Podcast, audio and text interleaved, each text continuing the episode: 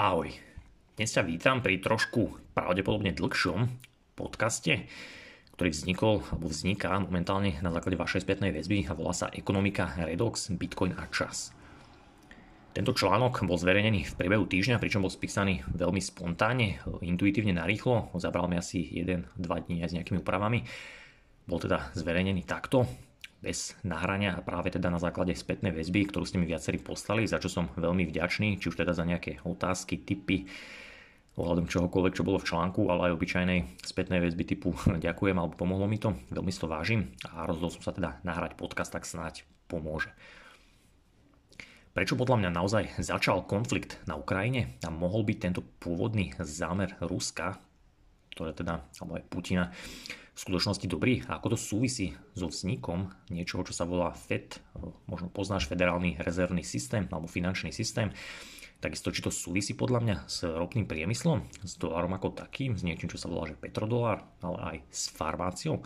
A prečo a ako vznikol Bitcoin, aká je jeho hodnota dnes, aká bola jeho hodnota povedzme v minulosti za posledné roky, ako hodnota Bitcoinu súvisí, prípadne koreluje, je väčšia, menšia so zlatom prečo si osobne myslím, že Bitcoin môže mať už teraz a v budúcnosti bude mať dokonca väčšiu hodnotu ako napríklad zlato.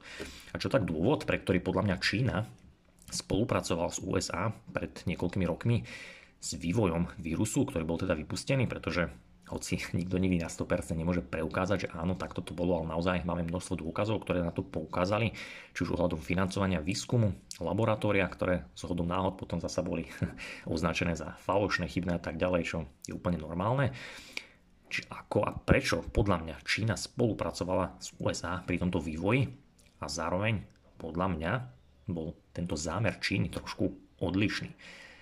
Tiež ti ukážem v tomto článku, ako to celé, vlastne celý tento nazvime to ekonomický reset, ktorý práve prebieha, súvisí s digitalizáciou, s niečím, čomu sa pravdepodobne v najbližších 10-15 rokoch nikto z nás nevyhne.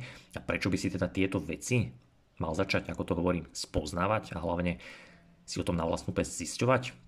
Pretože ako zvyknem hovoriť, jednak ak ani len nevieš, že niečo nevieš, tak ťažko prídeš na to, čo je to, čo doposiaľ nevieš. A druhá vec je, že iba ty, iba ja, iba každý z nás má naozaj tú 100% zodpovednosť za svoje zdravie a takisto aj za svoju finančnú či už slobodu. Predstav si pod týmto slovíčkom čokoľvek chceš, ale možno by som to nazval skôr, že finančnú gramotnosť.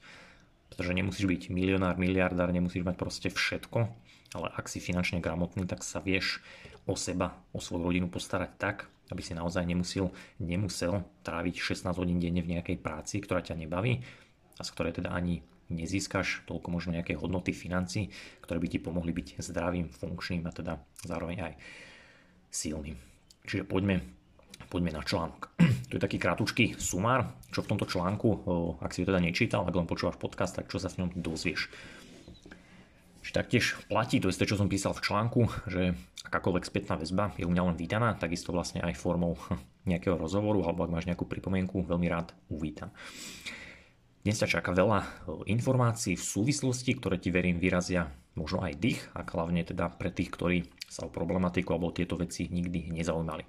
Dozvieš sa, ako vznikla napríklad Big Pharma, ak poznáš v podstate, dá sa povedať, celý farmaceutický priemysel, ako sa dostala celá svetová ekonomika do rúk nejakého monopólu, čiže nejakej firmy, nejakej oblasti, nejakej sféry, ktorá v podstate riadila celý tok, či už financie, alebo teda nejakej oblasti, nejakého priemyslu.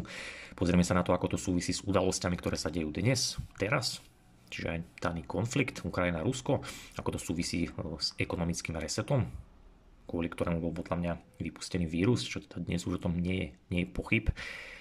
Ak sa nad tým zamyslíme sedliac, už len sedliackým rozumom, e, a taktiež ťa čaká, ako som vravel, niečo o zlate, o nejakých investíciách, takisto aj nejaké moje typy odporúčania, ktoré samozrejme ber ako moje, moje odporúčania, teda ty si ty.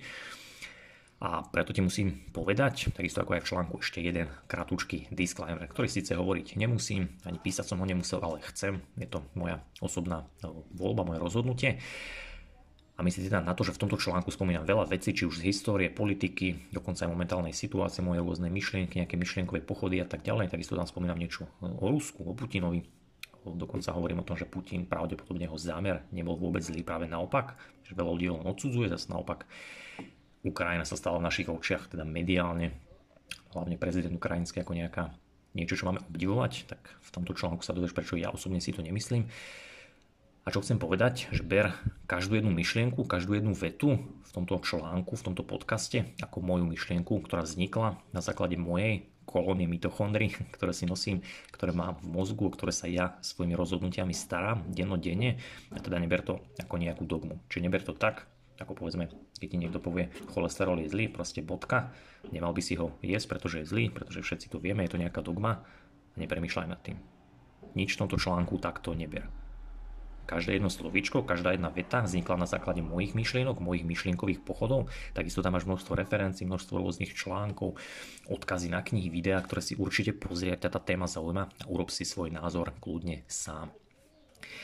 A tiež myslí na to, že hoci ti tu píšem aj nejaké typy odporúčania, dokonca aj niečo z môjho života, ako som sám za posledné roky investoval, čomu som sa teda rozhodol niektoré svoje financie, alebo na čo som sa rozhodol svoje financie premeniť, uschovať si nejakú hodnotu, tak neber to ako radu, že proste toto ty sprav, ak sa rozhodneš sám za seba nejako investovať, čo budem len rád, aj keď nie teda formou nejakého, nazme to, obchodovania, kšeftovania, riskovania tak ďalej, ale skôr premeny hodnoty, tak ako vravím som len rád, ale musíš si vždy sám na svoju vlastnú pesť zistiť, začať sa o to trošku zaujímať, niečo si o tom naštudovať a potom robiť, nazvime to, kvalifikovanejšie rozhodnutia. Takže poďme na to. Prečo spisujem tento tento článok, alebo teda túto tretiu časť, dá sa povedať, tých posledných predošlých článkov, kde som taktiež spomenul ekonomiku. Na blogu je taktiež vlastne založená aj odtedy celá séria článkov, čiže tam to všetko nájdeš, ktorá sa volá Ekonomika a zdravie a sú tam vlastne myslím nejaké 4, 5 člán, 4 až 5 článkov, ktoré boli za posledné nejaké 3 roky spísané, takže ak si tu nový, prípadne ak si sa k tomuto dostal len teraz, alebo nemáš tie predošlé naštudované, odporúčam ti hlavne teda ak ťa to zaujíma, odporúčam ti nájsť si čas, pozrieť si možno všetky spätne, ešte od toho úplne prvého článku, to znamená o tej politike vírusoch Homo sapiens, ktorý bol opäť taký dlhší, bolo tam niečo o histórii, o vírusoch, o čreve, potom sú tam nejaké ďalšie články, konkrétne o covide, až potom sme sa dostali k ekonomike. A keď si to prečítaš takto súčasne spolu a s tým, s tým dnešným, tak si myslím, že ti veľa vecí dôjde. Zároveň sa ti trošku otvoria oči a začneš nad tým premýšľať inak. Podobne ako sa ťa snažím učiť aj v súvislosti so zdravím, s mitochondriami a hlavne s tvojim redoxom, pretože tvoj redox súvisí nielen s tvojou silou, s tvojou výkonnosťou, s tvojou mentálnou fyzickou silou, s tvojim zdravím, ale aj s tvojimi financiami, teda aj s tvojou finančnou slobodou. A to, či už tomu veríš alebo neveríš. Pretože tvoja viera, ver či never, je konec koncov vplyvnená iba tvojou výškou redoxu. Tiež budem ďalšie, ako som povedal, za každú spätnú väzbu, prípadne ak ťa zaujíma do budúcna viacej aj k tejto problematike téme, kľudne mi daj vedieť, že by si možno ešte niečo ďalšie prečítal, ja to určite zvážim. A vždy som otvorený, ako vidíš, že toto vzniklo úplne spontánne, čiže je možné, že nejaká nová séria, nové články v budúcnosti budú k tejto téme. Takže, Čiže prečo teda nahrávam tento, alebo prečo som spísal tento článok? Ako zvyknem hovoriť, tak jednak vidím, čo sa teda okolo nás deje, daná situácia. Ako som povedal, aj článok vznikol na základe nejakých súkromných rozhovorov, či už nebudem teraz menovať, ale medzi nejakými kamarátmi, takisto aj s rodinou, čo ma len na jednej strane teší, ale na druhej ma to trošku aj tak, nie že sklamalo, ale prinútilo sa nad tým zamyslieť alebo prinútiť niečo vysvetľovať. A ako zvyknem hovoriť, tak dobrý kúzelník podľa mňa často predvádza naozaj veľmi pekné triky, pričom vždy ti ukazuje svoje ruky, aby sa teda pozeral na tie karty. Takisto má krásnu asistentku, ktorá každého zaujme, každý chce pozrieť, chce ju vidieť, je proste očarujúca. A pointou toho je to, že ten kúzelník to robí schválne, pretože on v skutočnosti to kúzlo predvádza alebo uskutočňuje niekde za oponou, možno za chrbtom. Čiže toto je niečo, čo ty nemáš vidieť, a naopak to pekné, to, čo ťa má lákať, tak to je to, čo chce, aby si videl. A toto je práve to dôležité. Ako vravím, v mojom okolí, ale aj celkovo no, skrz web, skrz fórum, keďže táto komunita sa rozrastá, čo je len super, tak naozaj si začínam všímať, že už viacej ľudí sa zaujíma o oblasť hlavne zdravie, cirkadiálny rytmus, mitochondrie, viacej ľudí sa o to zaujíma, viacej ľudí dokonca aj skrz možno mňa alebo aj ďalších ľudí uh, už zistuje, že teda nie je to len proste o tom, že tu na nejaká mitochondria, nejaká baktéria, nejaké ATP, viacej viacej ľudí zistuje, že to ATP je úplne, úplne niekde až takmer na konci taktiež sa zaujíma o svoju výkonnosť, zároveň teda o svoje financie, keďže všetko napríklad zdražuje, čomu sa nikto nevyhne, každý to vidí, čiže je svojím spôsobom prinútený sa o túto oblasť zaujímať. No zároveň som nerád, keď taktiež vidím aj vo svojom okolí, že kdokoľvek sa necháva tak trošku, nazvem to, manipulovať a hlavne svoj dopamín ľahko manipuluje, pretože si všíma hlavne väčšinu, hlavne nejaké médiá, čo sa okolo nás deje a toto sa týka v podstate aj financí, aj nejakých, nazvime to, kryptomien, pretože dnes je strašne veľa. Taktiež sa to týka rôznych bio-orieškových krémov, ktoré sa dnes viac a viac rozširujú. Sú firmy, ktoré vznikajú na základe tohto, pretože slúbujú nejaké zdravotné benefity, zázračné potraviny. Hoci opak je pravdou, pretože bio-orieškový krém je v podstate oxymoron. A preto nezabúdaj na veľmi dôležité dve veci, ktoré zvyknem hovoriť. A to, že ak niečomu sám nerozumieš, ako som to povedal predtým, Čiže ak to sám nespoznáš, tak je vždy ľahšia šanca, že čomukoľvek naletíš. A to už teda platí naozaj pri všetkom a zároveň teda si aj ľahšie manipulovateľný. A druhý bod, že ak niečo robí väčšina, či už formou toho, že to vidíš niekde mediálne, v časopise, proste, že veľa ľudí sa o to zaujíma, veľa ľudí to propaguje, či to vidíš, tak to neznamená, že by si to mal robiť aj ty. A toto je veľmi, veľmi dôležité. Pretože už len keď sa pozrieš na štatistiku, nejaké záznamy, verejné záznamy väčšiny, keďže tie štatistiky vznikajú na základe teda veľkého množstva počtu ľudí, kde sa urobí nejaký priemer, tak podľa štatistiky väčšina ľudí napríklad obezná, má nadváhu, má nejaký zdravotný problém, berie nejaký liek, medikáciu, zároveň aj nejaký doplnok výživy proste nie je v poriadku, nie je zdravotne v poriadku, ani fyzicky, keďže priemerný človek nie je schopný povedzme odbehnúť, odšprintovať, zdvihnúť sa na a tak ďalej, tak sa zamyslí, že či by si sa mal ty chcieť podobať väčšine a riadiť sa radami, typmi, odporúčaniami väčšiny. Pretože opak je pravdou. Väčšina a správanie väčšiny nie je to, čo je hodné nasledovania. A toto je opäť môj názor, môžeš mi oponovať budem veľmi rád, keď mi budeš oponovať samozrejme vecne a na základe teda nejakého tvojho rozhodnutia, že prečo by sme tu mali takto alebo nemali takto robiť. A mimochodom, aj slávny Einstein raz povedal, že ak robíš dookola to isté, tak a očakávaš iný výsledok, tak si v podstate blázon. Samozrejme, citát bol trošku odlišný, ale sformuloval som ho tak podobne. Myslím, jak povedzme, väčšina ľudí robí to isté, zaujíma sa o kalórie, proste kupuje si miesto klasickej Coca-Coly, nízkokalorickú Coca-Colu, kúpi si nejaký energetia, ktorý má menej kalórií, proste robí dokola to isté čo nám prezentované ako za správne, no hoci ten stav sa zhoršuje, tak očividne naozaj väčšina ľudí, alebo teda môžeme sa označiť za bláznov. Dalo by sa to takto povedať. Tiež ti dávam najavo, alebo teda ak si myslíš, že článok môže niekomu pomôcť, nechcem to, nechcem to hovoriť tak, že chcem, aby si ho zdieľal, aby som teda, aby si článok prečítal viacej ľudí, viacej ľudí, aby prišlo na môj web, pretože to nie je pravda, hoci áno, poteší ma to, ale nie v takomto zámere. Ale ak ťa článok naozaj, alebo naozaj sa ti páči, myslíš, že môže niekomu otvoriť oči, pomôcť, tak kľudne ho zdieľaj. Budem veľmi rád, ale samozrejme v duchu nie žiadnych konšpiračných teórií, nič takéto. Zdieľajú teda v duchu zamyslenia sa, nech si daný človek prečíta, o čom to je, čo to je a nech si názor spraví až potom a nie na základe nadpisu a obrázku a hneď začnú eh, začať kritizovať alebo niečo v tomto duchu. Čiže, čiže toľko k nejakému dlhšiemu úvodu. Teraz by som začal krátkým zopakovaním zo pár definícií, čo potrebuješ vedieť, aby si teda pochopil celú pointu článku. Čiže čo sú to peniaze? Peniaze alebo aj nejaké platidlo je v podstate len nejaký výmenný prostriedok. Je to výmenný prostriedok za službu, za nejaký tovar, produkt. Avšak takto by to malo byť, ale nie je to tak, ako o chvíľočku uvidíš. Teraz, čo sú to fiat peniaze? Tá skratka fiat, to bolo v predošlom článku, nemusím to rozoberať, jednoducho fiat peniaze, keď to niekde počuješ alebo budeš počuť, tak je to myslená všetká hotovosť, nejaké vklady, proste všetky tie peniaze, ktoré sú nejakým spôsobom v obehu. A čo na tomto zaujímavé, že v podstate fiat peniaze, to je teda všetko, čo máš v banke, na účte, hotovosť, v peňaženke a tak ďalej, tak tieto peniaze nemajú reálne žiadnu hodnotu. Absolútne žiadnu, to myslím doslova. Ich hodnota je len taká, akú im priradí štát. To znamená, každý vie, že máš peniaze 5 eur v bankovku, či nejaký papierik. Ten papierik nemá žiadnu hodnotu. No, hodnotu má preto, pretože proste nejaká inštitúcia, nejaké štáty im hodnotu dali. Keby teraz Európska únia povedala, že bum, zavádzame novú menu, euro stratilo hodnotu, tak ten papierik, ten istý papierik, ktorý si včera si vedel kúpiť, poviem príklad 20 krabíc mlieka, tak dnes si nekúpiš ani jedno. Čiže tá hodnota je naozaj len pridaná na základe teda nejakej inštitúcie. Čo je to inflácia? Inflácia alebo teda nejaké nadbúvanie je v podstate nejaký termín, ktorý označuje nejaký nárast ekonomických statkov, ale zároveň teda znižuje kúpnu cenu. Tak veľmi laicky, keď si napríklad predstavíš, že máš 1 euro a kúpiš si zaň povedzme alebo neviem, pred desiatimi rokmi si za 1 euro kúpil povedzme dve mlieka a dnes si kúpiš iba jedno mlieko, tak vidíš, že tá, tá tvoja kúpna sila ako keby sa stratila, čiže to 1 euro stratilo na tej vnútornej hodnote.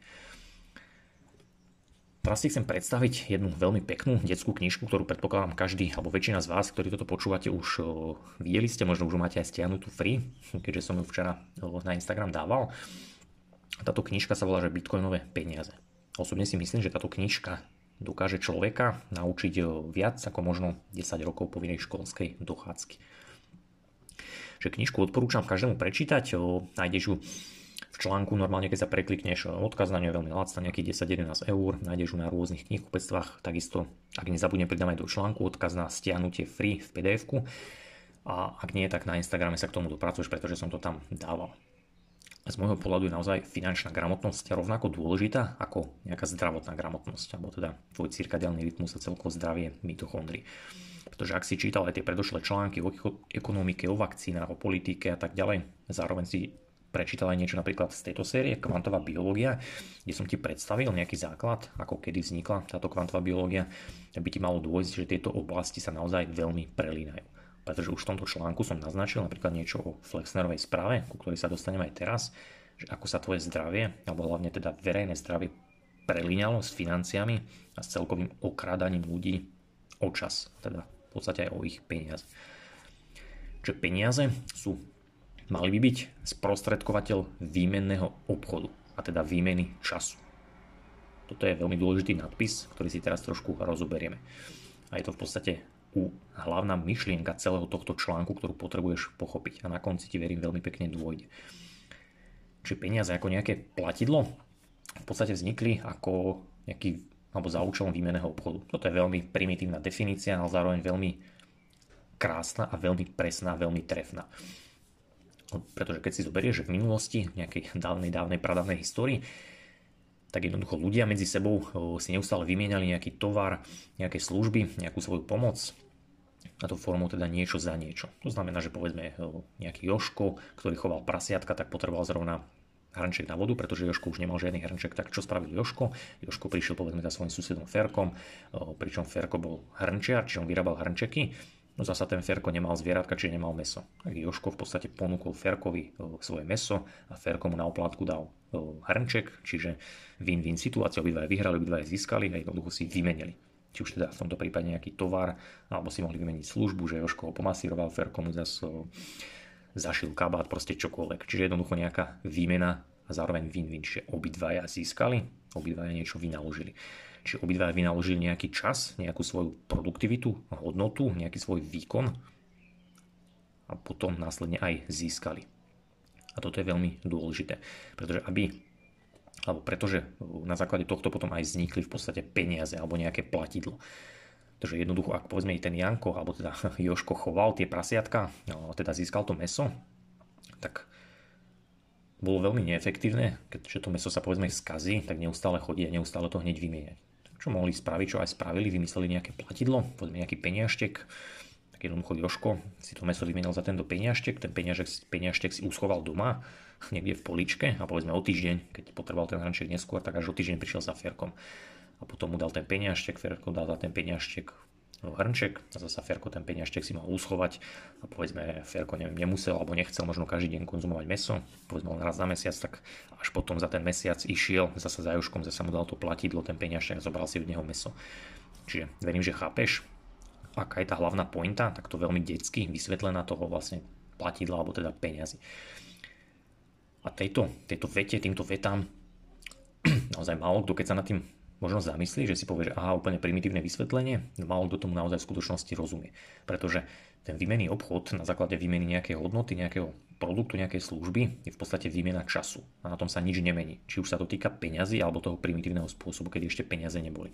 Pretože stále platí, že na získanie nejakého množstva tých peňažkov, ten Joško musel jednoducho vynaložiť nejaké úsilie. Musel sa starať o tie prasiatka, musel vynaložiť svoj čas a takisto musel byť zdravý, musel byť nejaký výkonný pretože inak by to nedokázal to zvieratko odchovať, nedokázal by ho zabiť, to meso spracovať. A to isté Ferko. Ferko musel byť taktiež zdravý výkon, aby teda vedel ten hrnček spraviť. Čiže museli obaja vynaložiť na to, aby tie peňažky získali nejaké úsilie, museli mať nejaké zdravie a taktiež museli vynaložiť nejaký čas. A toto je veľmi, veľmi dôležité. Pretože ak by Joško napríklad nemal funkčnú kolóniu mitochondrií, povedzme, že by mal nejakú vážnu chorobu, bol by chorý, bol by slabý, nevládal by, čo to znamená? Že by sa nedokázal postarať o prasiatka, nemohol by ich vymeniť za peňažky a teda by si nemohol kúpiť nič iné, teda by nemohol vymieňať. A toto je extrémne dôležité.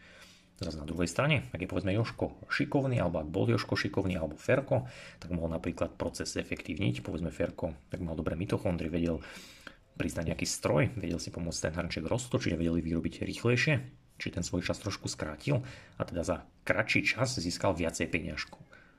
A tie, tie peňažky potom mohol vymeniť napríklad za nejaké ďalšie služby, ktoré mu pomohli povedzme nadobudnúť ďalší čas alebo zlepšiť zdravie. A čo to znamená, že keď si zlepšíš zdravie, keď si opravíš mitochondrie, tak získáš opäť ďalší čas, pretože tvoj život sa predlží. Čiže verím, že týmto súvislostiam už trošku na úvod rozumieš, pretože toto sú veľmi kritické, dôležité, ktoré potrebuješ v úvode mať. A teraz sa dostávame ďalej k pointe, aj k situácii za posledné dva roky. A ver, že tieto veci, ktoré budeš odteraz ďalej počuť, tak ti trošku vyrazia dých. Takže dúfam, že si na to pripravený. Čiže cena versus čas. Teraz zo pár zaujímavých údajov a štatistík, ktoré som už nejaký rok aj niečo dozadu písal pre mojich členov. Čiže ak si to nevidel, tak pre teba budú nové. A verím, že ti opäť niečo naznačia. Čiže dobre počúvaj a zamýšľaj sa nad tým. Nominálna mzda priemerného zarábajúceho Slováka bola v 1989 nejakých 3142 českých korún, alebo československých hm, korún. Po prepočte konverzným kurzom na eurá, tak by sme v tomto roku 1989 v priemere zarábali nejakých 104 eur mesačne. Dalo by sa teda povedať, že naše príjmy za 26 rokov, keďže dnes už je to trošku ďalej, tak zrástli od, od revolúcie viac než 8 násobne. No nie je tomu celkom tak, pretože nemôžeme sa pozerať iba na nejaké nominálne zvýšenie mzdy, ale musíme brať do úvahy aj vývoj, celkový vývoj cien, a teda počas obdobia, ktoré sa taktiež zvýšili za nejakých 7 až 8 násobne. Teraz v roku 2020, čo nejaké 2 roky dozadu, tak už bola priemerná mzda 1133 eur, čo je v podstate no, viac ako 10 násobok. Aby si pochopil, kam tým mierim, tak dobre počúvať ďalej. Nebudem to nejako teraz, alebo nejdem hovoriť, ako vzrástli ceny potravín, to na toto nie je na teraz až tak dôležité, ale skôr chcem, aby si, si vypočul ohľadom tých cien, tej hodnoty a premýšľal nad tým. Pretože len tak si lepšie uvedomíš, že len ty, keď sa nad tým začneš zamýšľať a začneš s tým pracovať, tak môžeš naozaj prevziať kontrolu nad svojim časom, ale zároveň môžeš tú kontrolu niekomu predať, aby niekto iný manipuloval svojim časom, svojou hodnotou a teda celkovo aj svojim životom a zároveň aj svojim zdravím.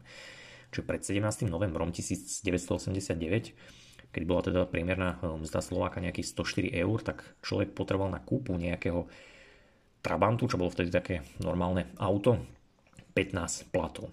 Ak by sme si chceli kúpiť dnes podobné auto, napríklad Škodu Fabia, tak cena by bola okolo 15 až 20 tisíc. Samozrejme v priemere. Keď sme to chceli zobrať na nejaký podobný model, v tomto prípade som tam napísal, že Trabant NT, čo je v podstate koncept, ktorý bol myslím 20, v 2020 obnovený, alebo bol pomocou neho obnovený klasický Trabant, len s tým rozdielom, že bol teda elektrický, tak jeho cena bola 20 tisíc eur. Tu predstavuje nejaký 20 násobok mesačnej mzdy v roku 2020, teda nerátam úplne 2022, ale na 2 roky dozadu necelé. Čiže keď si to teraz porovnáme, tak v tom 1900, nejakom 90 by nás stalo takéto auto 15 platov a dnes, o niekoľko rokov neskôr, nás to isté auto stojí 20 platov. Čiže nie je to až taký rozdiel, no počúvaj ďalej. Keď si to zrátame na hodinu, tak v tom roku 1980 priemerný Slovak zarobil za hodinu 65 centov, no, čo nemusím teraz vypočítavať, v to vieš preveriť. Vieš si to overiť, tieto výpočty? A dnes dá priemerný človek zarobí za hodinu 6,25 eur čo je celkom rozdiel. Čiže vtedy za hodinu 65 centov, dnes 6,25 eur. To znamená, že v tom roku 1980 musel priemerný Slovak obetovať 2400 hodín svojho života na to teda, aby si kúpil to auto. A dnes musí obetovať rovnako priemerne zarábajúci človek až 3200 hodín svojho života. To znamená, že o 800 hodín života musí stráviť, obetovať, vynaložiť alebo jednoducho darovať niekomu viac, aby si kúpil to rovnaké priemerné auto. Ale aby si mal teda predstavu, tak tých 800 hodín je po prepočte presne 33,5 dňa. Čiže samozrejme v celku, tam spánok, keby tam spánok, tak je to mnoho, mnoho viacej dní, už niekoľko mesiacov. Čiže tuto ukončím tento výpočet, aby si sa nad tým zamyslel. Pretože keby sme začali povedzme rátať infláciu, ku ktorej sa o chvíľočku dostaneme, natlačené peniaze, ktoré nie sú kryté a tak ďalej, tak by sme sa dostali úplne niekde inde.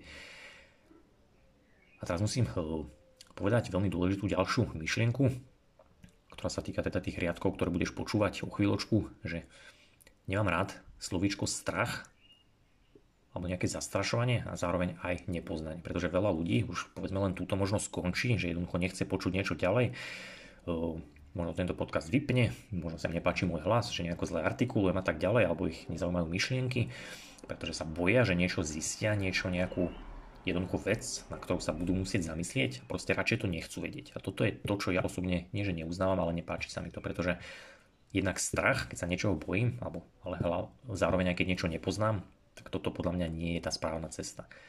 Ja osobne si myslím, že tá cesta je vec spoznať, a to nech sa to, či už sa to týka nejakých financí, nejakej situácie, ktorá sa mi stala v živote, ktorá sa deje okolo nás, že radšej viem, čo sa deje, radšej povedzme, no viem, ako moje mitochondrie pracujú a teda povedzme viem, čo mi robí elektronika, viem, ako to pracuje a tak ďalej, pretože iba keď niečo poznáš, iba vtedy môžeš naozaj sám prevziať zodpovednosť a rozhodnúť sa. Chcem s tým niečo spraviť, alebo nechcem s tým nič spraviť. Keď s tým chceš niečo spraviť, tak áno, preberáš tú zodpovednosť, čo je úplne super. Neznamená, že to musíš všetko proste opraviť na 100%, ale už len to, že si sa rozhodol, že s tým chceš niečo spraviť, je veľký krok. Zároveň, keď si povieš, že nie, nechcem s tým nič spraviť, tak si jednoducho odovzdal všetku zodpovednosť niekomu inému. A to znamená, že sa nemôžeš v úvodzovkách stiažovať, keď ten niekto iný potom si bude s tebou robiť, čo on chce. Pretože nezabúdaj, že udalosti, aké sa nám stanú, alebo dejú, alebo stali v živote, tak tieto naozaj E, si nevyberieme mnohokrát, jednoducho sa stali, či už niečo bohužiaľ zlé v rodine, v práci a tak ďalej, ale to ako zareagujeme, čo potom spravíme, aké rozhodnutie učiníme na základe tej situácie, tak toto máme na 100% v rukách len my. Čiže tá reakcia na danú udalosť je v našich rukách. Takisto aj naše zdravie, naša finančná sloboda sú teda v našich rukách a majú spoločného viac, ako by sa zdalo, pretože ver či never, tvoje zdravie, aj tvoja finančná sloboda alebo finančná gramotnosť sú v podstate výsledkom tvojej funkčnej kolónie mitochondrií, ktoré má paradoxne pre mnohých ľudí homo sapiens najviac v mozgu. Čiže nie vo svaloch, ako to veľa ľudí preferuje, ale v mozgu. A to nie je náhoda. Aj preto som v nedávnom článku Kvantová biológia 1 naznačil vlastne danú Flexnerovú správu, to konkrétne, že v roku 1910 na základe nejakých udalostí sa schválne centralizovala nielen teda medicína, farmaceutický priemysel, ale zároveň aj finančný svet, to znamená ropa, banky, bankárstvo a teda farmácia. A toto bol obrovský, obrovský historický zlom, odkedy sa vlastne všetko dostávalo do nejakého štádia, ktoré teraz veľmi podľa mňa vrcholí.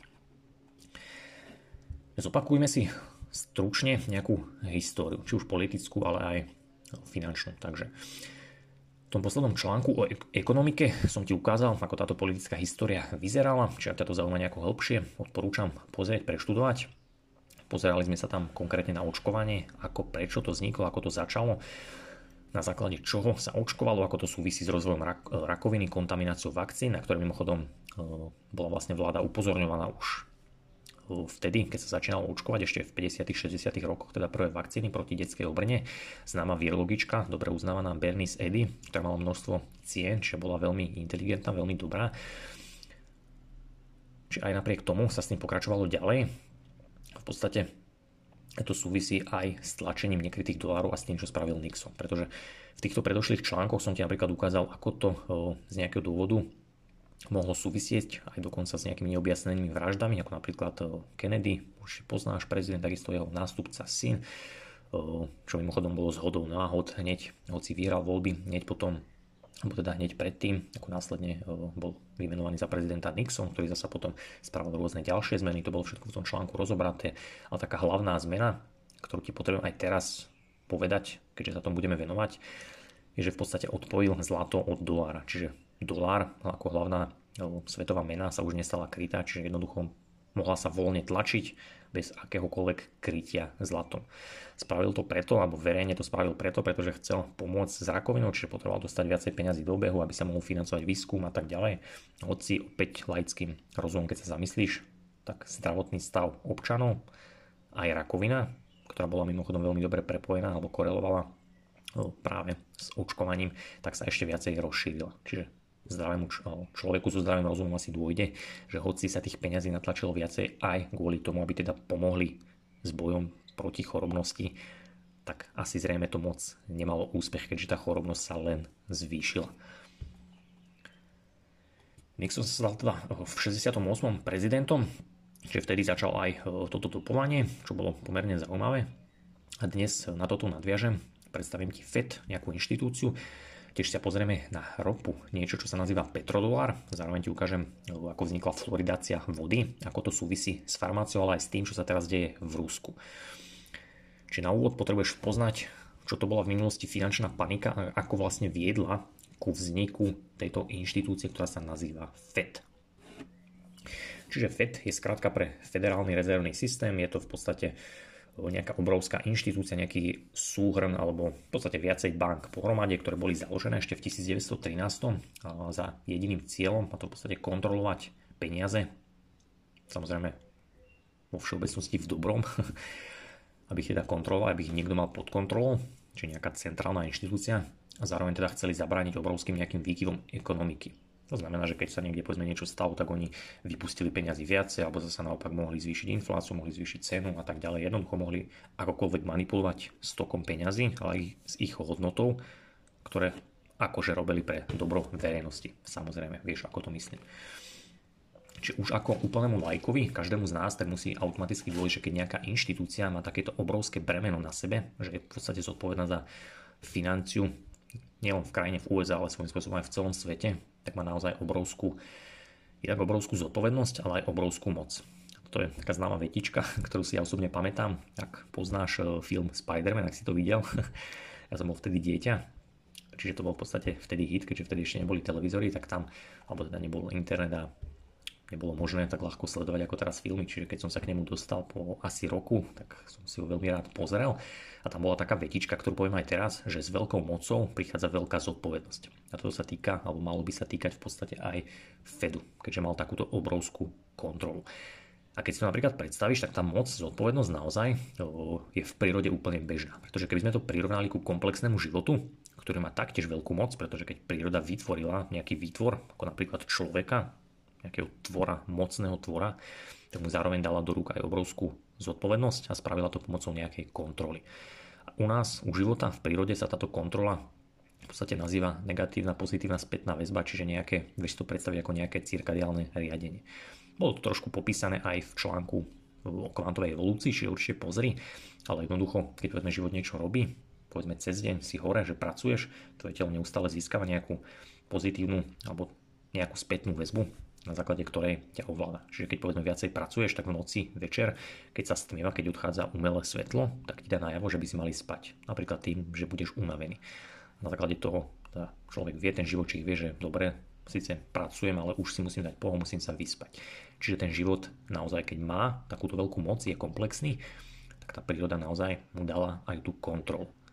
Presne toto by malo platiť v celej prírode, v celom ekosystéme, ale aj vo finančnom svete. No ako o chvíľku zistíš, tak to nie úplne platí. Teraz ti predstavím niečo, čo sa nazýva veľká finančná panika. Budem to trošku možno niektoré odstavce skracovať alebo preskočím, pretože vieš si úplne nejaké detaily doštudovať v článku. No nechcem, aby tento podcast mal 2-2,5 hodinky, takže budem sa ho snažiť tak na hodinku, hodinku a pol skrátiť. Takže ak ťa bude zaujímať úplne všetko, budeš si chcieť nejaké referencie, e, odkazy prekliknúť, tak určite pozri článok a tam si to preštuduj, prečítaj, prípadne aspoň pozri tie vzadu referencie. Takže táto, alebo termín finančná panika je v podstate niečo ako nejaká finančná kríza, ktorá bola v minulosti, bolo ich viacej. Je to niečo, čo sa stalo, čo jednoducho zatriaslo celým trhom, na základe čoho teda ľudia získali strach. To je dôležité slovo, pretože ako si počul predtým, tak strach je niečo, čo ja osobne neuznávam, pretože pomocou strachu sa dá veľmi dobre s ľuďmi manipulovať. Takáto najväčšia finančná panika bola e, ešte vlastne v rokoch 1854, 57, 73, 93, ale taká najvýznamnejšia bola v 1907, ktorá je veľmi známa, vieš si to vyhľadať cez Google, cez Wikipédiu. A v podstate táto finančná panika, teda zavládol v USA nejaký obrovský chaos, nejaký strach, tak v podstate táto panika bola to, čo stojí za vznikom Fedu, teda tejto obrovskej inštitúcie.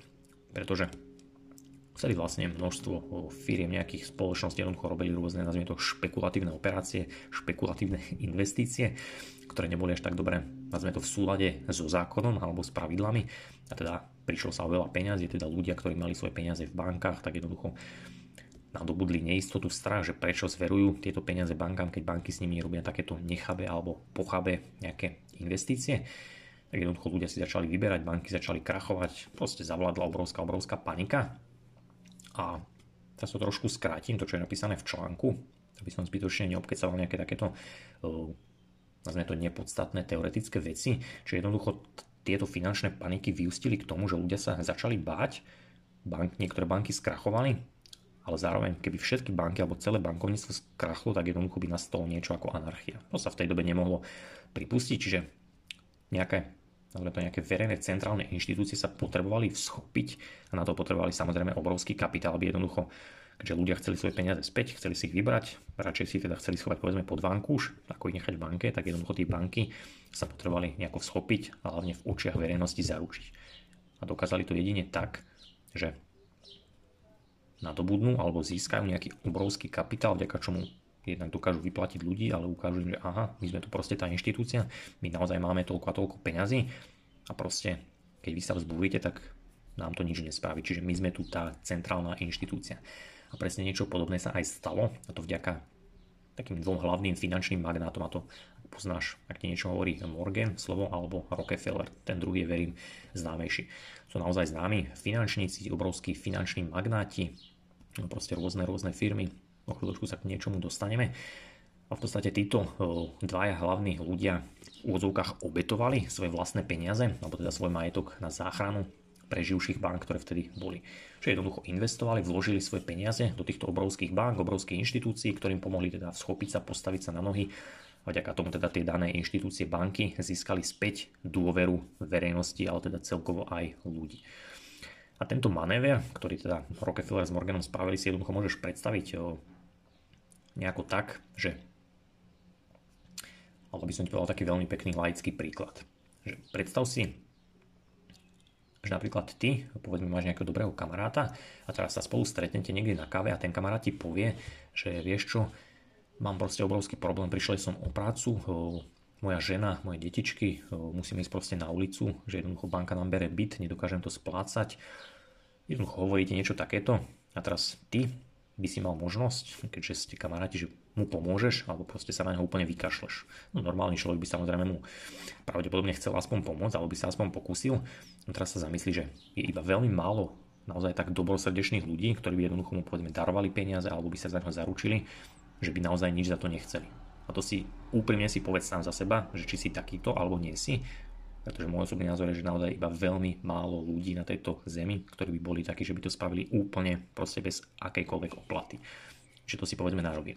A teraz, tá väčšina ľudí, ktorá nie je až taká dobrosrdečná, by spravila pravdepodobne niečo v tom zmysle, že by e, mu povedzme dala peniažky, alebo že na, dobre, tu máš toto, ale by niečo za to chcela. A to či už formou bohužiaľ nejakých nekalých praktík, ako ja neviem, že aby si mi teraz chodil pomáhať, proste si môj otrok, keď budem chcieť, tak mi budeš skákať okolo okolo hlavy alebo proste je veľa fóriem, ktoré by sa, ako by sa to dalo zneužiť, ale naozaj povedzme si úprimne, že väčšina ľudí by si ten svoj dlh skôr či neskôr vybral. Alebo by bola minimálne na tých ľudí nepríjemná, čo bohužiaľ veľa ľudí aj pozná, hlavne niekde v rodine. A teraz keď sa spätne dostaneme k tým bankám, tak si predstav, že títo filantropy Morgan Rockefeller naozaj darovali bankám, teda nejakej verejnej inštitúcii svoje peniaze. Myslíš, že to spravili len tak? Alebo to spravili za nejakým účelom. Pretože ja ti teraz poviem, že pravdepodobne, v článku je to opäť veľmi dôkladne rozpísané, že títo ľudia sa dokonca pravdepodobne podielali aj na vzniku tejto finančnej pan- eh, paniky, teda krízy, ktorá teda vyvolala ten krach bank. A teda na základe toho potom tie banky si same vypýtali od nich tie peniažky. Čiže prečo a ako sa dohra, dostali do hry títo dvaja obrovskí magnáti.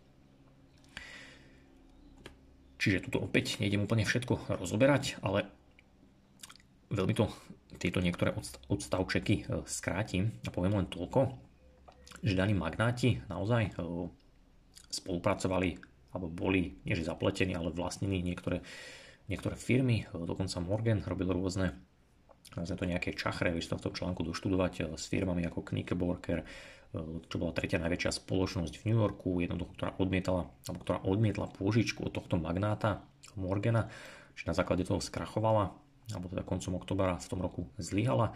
V podstate toto opäť podkopalo verejnosť, e, nejakú dôveru verejnosti v banky, v tejto inštitúcie, takisto v nejakej trastové spoločnosti, čo si môže laicky predstaviť ako nejaké akciové spoločnosti, ktoré v podstate pracovali s nejakými e, financiami, hoci reálne nemuseli mať peniaze, jednoducho sa sa ne, niekto zaručil, potom mohli investovať, mohli robiť rôzne, nazvime to aj nekalé praktiky. A veľa takýchto vecí sa naozaj dialo. V tom článku si vieš presné dáta, nejaké roky odsledovať, no to na teraz e, nie je až také dôležité, ale jednoducho títo dvaja páni sa naozaj dostali do toho bodu, že banky od nich potrebovali tie peniaze, pretože boli jediní, ktorí mali taký obrovský majetok na to, aby to zafinancovali. A zároveň je tu veľká šanca, že naozaj oni stáli za tým, že tie banky sa dostali do toho krachu, teda že tá finančná panika prišla. A teraz keď si to predstavíš na tom príklade s tým kamarátom, tak naozaj by ti to malo veľa vecí napovedať že čo je, čo je na tomto celom úplne najlepšie, že ako sa k tomu títo dvaja magnáti postavili. Pretože nie len, že oni tým bankám poskytli svoje vlastné peniaze, či tie banky sa dostávali do krachu, pretože ľudia mali strach, tak si vyberali a tak ďalej, či oni im dali peniaze tým bankám, ale zároveň im povedali, alebo vieš to tak predstaviť, že jednoducho povedali tým bankám, že tu máte naše peniaze, ale to, čo od vás chceme, je to, že z tejto vašej, nazvime to, nejakého majetku, ktorý do vás vkladáme, tak spravíte finančnú alebo verejnú zodpovednosť. To znamená, že oni do tých bank vložili svoje vlastné financie, svoju vlastnú hotovo, svoj vlastný majetok, ale za ten majetok sa stáva zodpovedná alebo zodpovedný celý štát, v podstate celý svet, celá verejnosť, a teda každý platič daní, čo je v podstate každý jeden človek, ktorý má 18 rokov a zarába. A toto je niečo úplne, nazvime to, elegantné, veľmi dôležité, pretože naozaj prenechali celú zodpovednosť za svoj v úvodzovkách celú zodpovednosť za svoj majetok, aj keď v skutočnosti len za stratu tohto majetku na bežných, bežných občanov. A toto je veľmi dôležité a vieš to predstaviť opäť na veľmi jednoduchom príklade, ktorý ti poviem, ako sa hovorí, že polopate.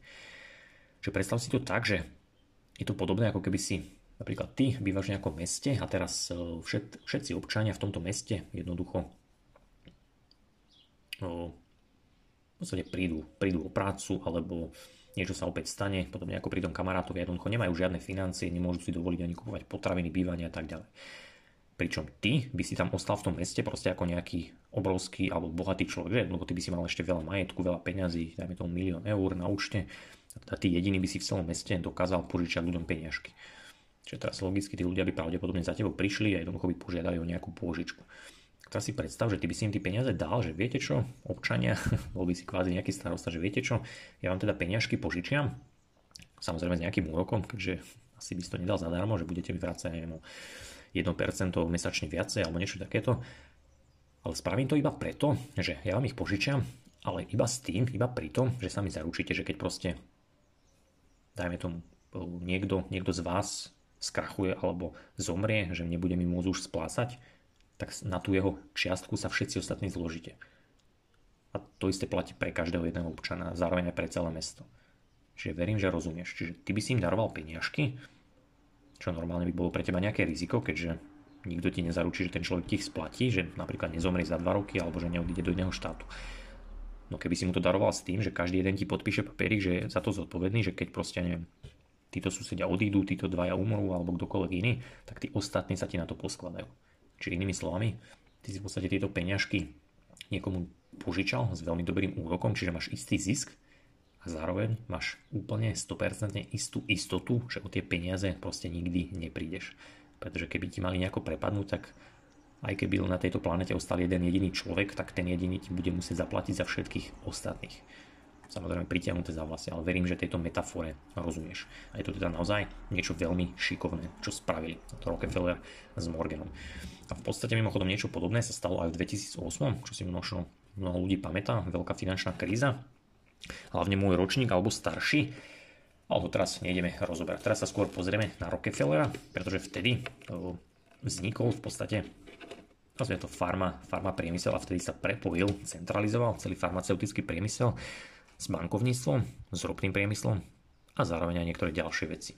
Takže je verejne známe, že najväčšia ropná spoločnosť, ktorá sa volá Standard Oil Company, ktorú založil teda spomínaný Rockefeller ešte niekedy v 70. rokoch 19. storočia, tak sa naozaj počas svojho fungovania stala monopolom. To jednoducho znamená, že táto spoločnosť, tá svojom Rockefeller, vlastnil a kontroloval Ehm, reálne, teraz hovorím, viac ako 90% celého amerického biznisu, a to v oblasti rafinácie, ropy, petróleja a jednoducho sa stal naozaj monopolom, a to celosvetovo. Čo je niečo, čo je veľmi dôležité, pretože monopol je niečo, čo by nemalo fungovať. Čiže vieš si asi predstaviť, že aké to naozaj je, keď niekto je monopolom. Jednoducho môže si voľne meniť cenu, pretože každý od neho potrebuje kupovať, každý to chce, každý to potrebuje, priemysel to potreboval, tak jednoducho si tento človek, tento monopol môže robiť, čo sa mu zachce. Čo je napríklad zaujímavé, že už v roku 1908 čiže pár rokov teda od vzniku spoločnosti, tak vlastne jeho spoločnosť, ale aj samotný Rockefeller e, stáli pred súdom, kde bolo viac ako 400 svetkov. Opäť v článku si to vieš pozrieť na vlastnú, ako sa hovorí, pesť. Jednoducho vláda predložila rôzne dôkazy o tom naozaj, že táto spoločnosť, teda Standard Oil Trust, eh, robila rôzne nelegálne veci, predávala rôzne zľavy železniciam, blokovala konkurentom, eh, jednoducho ropovody im zakazovala, alebo teda blokovala, eh, manipulovala s cenou proste nad, nadmieru, ako by mala a rôzne ďalšie veci. A jednoducho naozaj 1. mája 1911 najvyšší súd v tej dobe jednomyselne teda potvrdil alebo uznal túto spoločnosť za vinnou aj Rockefellera a podstate za nezákonné obchodovanie. A jednoducho toto malo taký hlavný následok to, že spoločnosť sa musela rozpadnúť. A ona sa aj rozpadla, ale nerozpadla sa proste, že len zanikla, jednoducho sa rozložila, vznikli mnohé ďalšie menšie spoločnosti a jednoducho sa stalo to, že tuto bol centralizovaný nejaký monopol, tak jednoducho on si rozložil svoju silu, hoci keby sa dostal spätne skrz tú pyramídu, tak by si sa opäť dostal k tej hlavnej firme, teda k Rockefellerovi. A toto je veľmi dôležité, pretože málo ľudí si uvedomuje, že v podstate táto Rockefellerová spoločnosť, ktorá obchodovala teda s ropou, petroleum, tak v podstate už koncom 19. storočia prišla aj na to, že z ropy sa dá robiť veľa, vo veľmi veľa vecí. To každý vie. Ropa sa dá využiť napríklad na výrobu liekov, ale taktiež na výrobu plastov. To je to, čo teraz veľmi propagované, veľa ľudí proti tomu bojuje, čo je samozrejme správne. Čiže teraz už vieš prečo, kde, kedy vďaka komu vznikli plasty, alebo teda sa s týmto bohužiaľ začalo takto vo veľkom obchodovať. A čo je ďalšia dôležitá vec, kedy sa dostávame už k zdravotníctvu, tak pri výrobe všetkých týchto chemikálií, plastov, proste čokoľvek, tak sa využíva fluor. Konkrétne ako fluorovodík, čo je v podstate katalizátor pri tých chemických reakciách. A jednoducho ide o to, že tento fluor sa využíva, on sa neustále ako keby recykluje, pretože niečo sa spraví, niečo sa potom sa prehodí naspäť na inú chemikáliu, opäť, opäť, opäť, ale vždy tam ostáva nejaký odpad, čiže vždy nejaký fluor vyjde ako keby na vnívoč. A tu prichádza opäť ako keby taká šikovnosť danej spoločnosti alebo Rockefellera, že keď človek príde na to, ako ešte aj tento vedľajší produkt fluor využiť, tak dokáže dokonca opäť ešte zarobiť na niečom, na niečom, čo v podstate malo byť ako len odpad. Pretože logicky ten fluor nemohol len tak niekde vyhadzovať, keďže to neboli maličké množstva, tak prečo ho teda nevyužiť? A šikovne ho využil práve vďaka farmaceutickému priemyslu, ale taktiež aj výrobe liekov a rôznych ďalších vecí. Že Rockefeller, centralizovanie banky, ale aj ropného priemyslu a farmácie.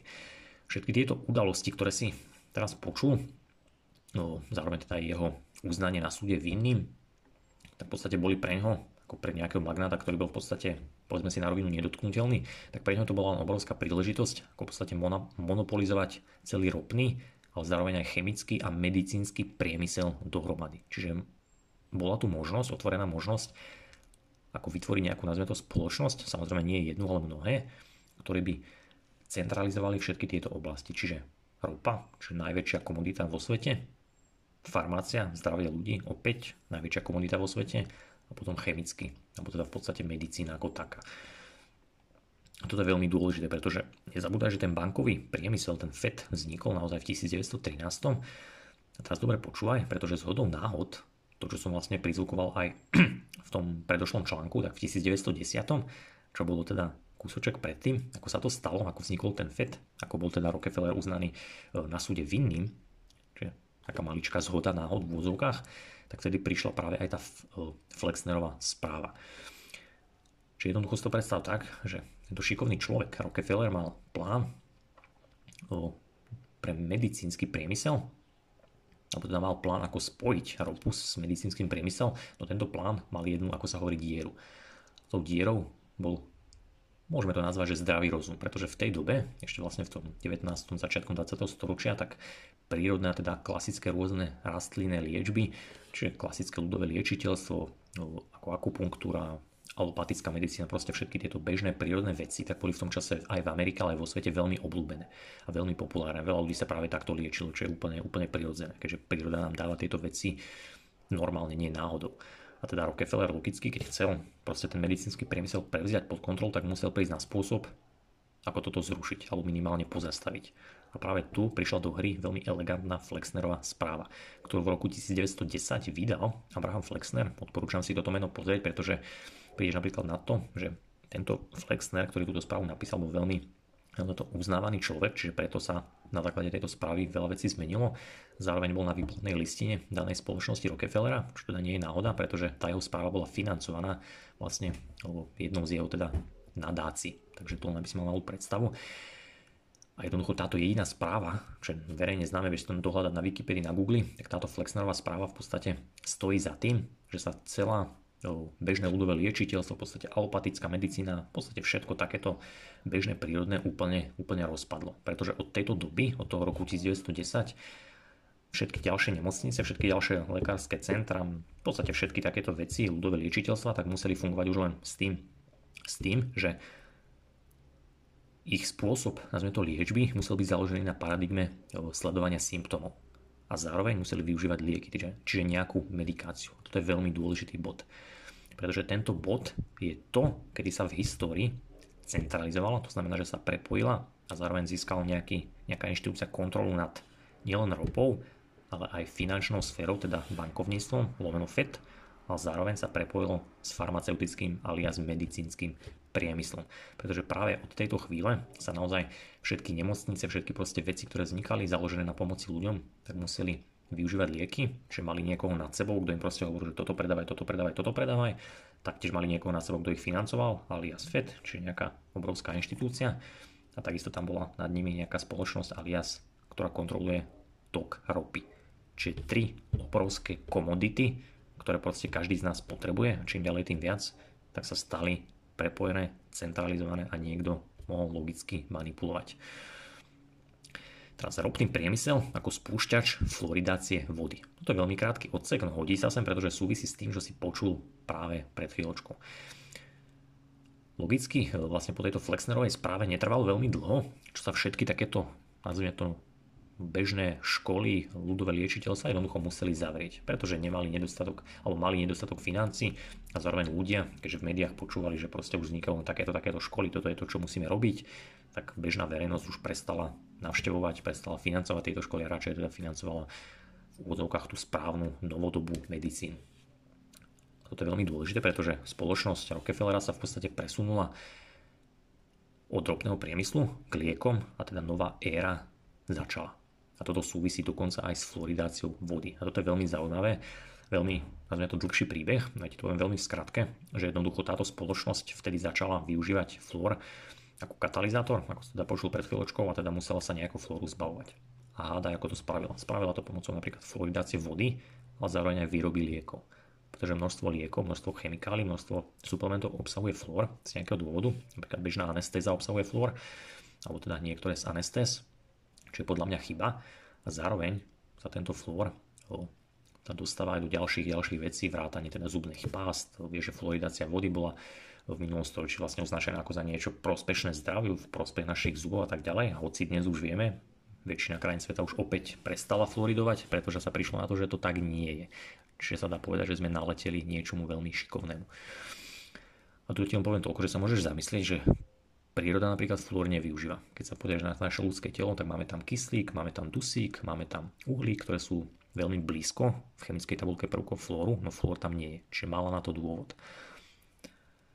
A ten dôvod je veľmi dobrý a súvisí s jeho elektro, nazvime to elektronickými vlastnosťami, ktoré teraz sa rozoberať nejdem, no premium členovia k tomu mali predošlé webináre. Čiže tento ropný priemysel bol v podstate spúšťačom nielen fluoridácie vody, ale aj niečoho, čo sa volá, že petrodolár. Takže teraz aby som to trošku prepojil, aby som prešiel z tej histórie 20. storočia na 21. tak sa pozrieme na to, čo sa dialo ďalej. Že bola tam nejaká finančná panika v tom 1907, v tom 1913, ako si počul, vznikol FED. Samozrejme v článku to viacej detailov rozpisujem, tu myslím, že nie je až také e, zbytočné to hovoriť. Takisto v roku 2008, mimochodom e, bola nejaká finančná kríza, Opäť veľa ľudí to pozná, čo súvislo taktiež nejakým krachom, krachom obrovských bank, ktoré mimochodom sa druhý magnát Morgan e, skúpil za šokujúci nízku cenu, a to 2 doláre za akciu, čo bolo v podstate zadarmo. A tu chcem vám povedať toľko, že v tom 2008, keď bola tá finančná kríza, ktorá opäť podľa mňa bola vyvolaná na základe niečoho, tak si uvedom, že padli obrovské, obrovská banka padla, ktorá mala obrovskú moc. Túto banku potom takisto, ako v tom 1907 niekto skúpil, ten niekto bol tá spoločnosť Morgan, ale peniaze, vďaka ktorým to skúpila, pochádzajú z Fedu. Čiže toto je niečo, keď sa nad tým zamyslíš, tak je to veľmi elegantné a veľmi šikovné. A to zároveň to, že by si mal vidieť, že prečo sa naozaj, ako sa hovorí, že história sa opakuje. A ty naozaj potrebuješ veci spoznávať a začať si ich uvedomovať. Pretože iba tak dokážeš robiť adekvátne rozhodnutia a dokonca niektoré veci, tak ako sa tá história opakuje, na základe nejakých udalostí, tak dokážeš predvídať. Čiže keď sa napríklad zoberieš teraz, čo sa deje posledné 2 roky, tak preto si myslím, že keď tomu porozumieš, dokážeš predvídať, čo sa bude diať a niečo z toho samozrejme ti v tomto článku naznačí. Aj čo sa týka teda investovania tvojich možno vlastných nejakých finančných prostriedkov. Čiže ako teda vidíš, keď si spomenieš na to prirovnanie tej pôžičky tomu Fedu, ako som ti to hovoril, že keby si bol jediný bohatý občan e, vlastne v tvojej, v tvojej dedinke alebo teda v tvojej obci, v tvojom meste, tak si to môžeš eh, predstaviť vlastne to isté aj s týmto. To isté s tým 2008 rokom, kedy nastala nejaká kríza, nejaké banky potrebovali peniaze. No čo je na tomto najdôležitejšie, že kontrolu, keď takto pracuješ, keď takto požičaš ľuďom peniaze, že oni sa ti zaručia, teda zodpovednosť prejde na nich, tak ty nezískavaš kontrolu iba nad trhom a ekonomikou, v podstate získavaš kontrolu aj nad celým zdravotníckým, medicínskym sektorom, kontrolu nad médiami a v podstate kontrolu tým pádom aj nad tým, čo ľudia vidia, čo ľudia počúvajú a teda svojím spôsobom aj nad tým, čo si ľudia myslia a čo považujú za nejakú pravdu, za nejakú dogmu a zároveň aj teda za ich zdravie, za ich čas. Pretože ako o chvíľočku zistíš, tak tieto spoločnosti stoja aj za riadením mediálneho priemyslu, farmaceutického priemyslu a tak ďalej. A práve túto prichádza do hry spomenutý petrodolár, ktorý vznikol v 1971. A toto je niečo, čo veľmi súvisí práve s Ruskom a s terajšou situáciou na Ukrajine. Ako o chvíľočku zistíš a verím, že budeš trošku šokovaný, hlavne teda ak si článok nečítal. Čiže petrodolárový systém je v podstate výmena ropy za americký dolár. Úplne skrátené, v skratke takto. Čiže keď v podstate niekto chce skúpiť e, ropu, tak v podstate ho vymení najprv za dolár a potom daný dolár si vymení už za niečo iné, tak presne takto funguje e, petrodolár. Čiže rovnako ako keď som ti na začiatku hovoril ten príklad s Joškom Ferkom, že Joško vyrobil nejaké meso, e, potom vymenil vlastne od Ferka zahranček, potom prišli peniažky, čiže vymenil za peniaz, ten peniaz potom vymenil zahranček a tak ďalej, tak niečo alebo niečo podobné sa stalo v 71 kedy Nixon, dobre počúvaj, zrušil krytie dolára zlatom, čo nebola náhoda, teraz vidíš ďalšiu súvislosť a v tomto roku zároveň vznikol alebo sa zaviedol petrodolár. Čiže jednoducho nejaká nazvime to nová mena, ktorá sa odvíjala od e, ropy. Čiže toto je veľmi dôležité, pretože petrodolár sa stal naozaj obrovskou menou. A s touto menou obchoduje alebo obchodovalo aj Rusko. Čiže dôvod, prečo sa to takto zaviedlo, tak v podstate bol, že malo to pomôcť zvýšiť stabilitu cien ropy. Samozrejme, keďže všetko bolo denominované v amerických dolárov, pretože v tomto čase, kedy to vlastne vzniklo, tak dolár bol naozaj pomerne, pomerne stabilný a nedochádzal tam k nejakým obrovským výkyvom. A samozrejme ropa, obrovská komodita, čiže tam bez pochyby proste každý ropu potrebuje, každý s tom obchoduje, čiže prepojenie dolára ropy v rámci teda petrodolára je úplne, alebo bola navonok úplne prirodzená vec. No práve v tomto, ako sa hovorí, zakopaný pes. Pretože ako by som to o, tak najľahšie alebo najjednoduchšie vysvetlil, že ako v podstate Amerika, keď si teraz predstavíš ako USA, ako krajinu, že ako dos, dosiahla alebo ako prinútila ľudí s týmto petrodolarom manipulovať, pretože ona si to v podstate založila, ale ďalšie krajiny na svete to mohli odmietnúť. No ako ich prinútila veľmi elegantne, aby ten petrodolár uznali a aby ho využívali. Tak teraz ti poviem opäť pekný príklad. Zamysli sa nad ním.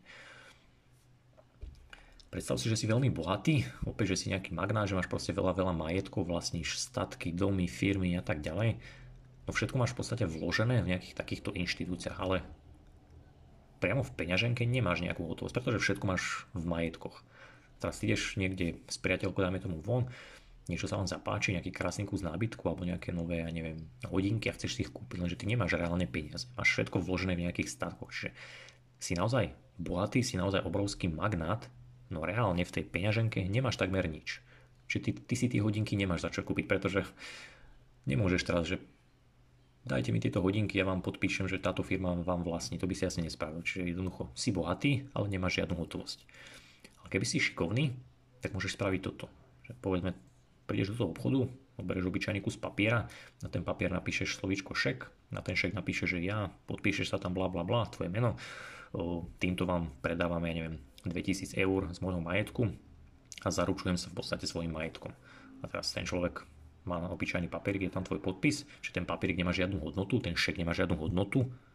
No keď si sa ty zaručil niečím, pretože vie, že ten tvoj majetok je reálne, tak on ti tie hodinky dá a v podstate ty sa mu ručíš.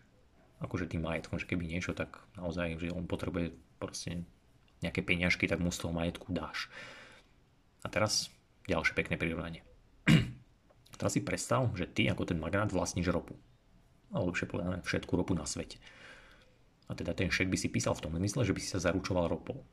Pretože každý, keďže v tej dobe sa auta rozvíjali priemysel, každý, alebo celý priemysel potreboval ropu, využívali ju, tak každý ju potrebuje. Čiže ty keď tam napíšeš, keďže každý vie, že ty si proste majiteľ ropy a napíšeš tam, že ja sa ti zaručujem s tým, že keď mi tento šek uznáš, tak si môžeš odo mňa kúpiť ropu.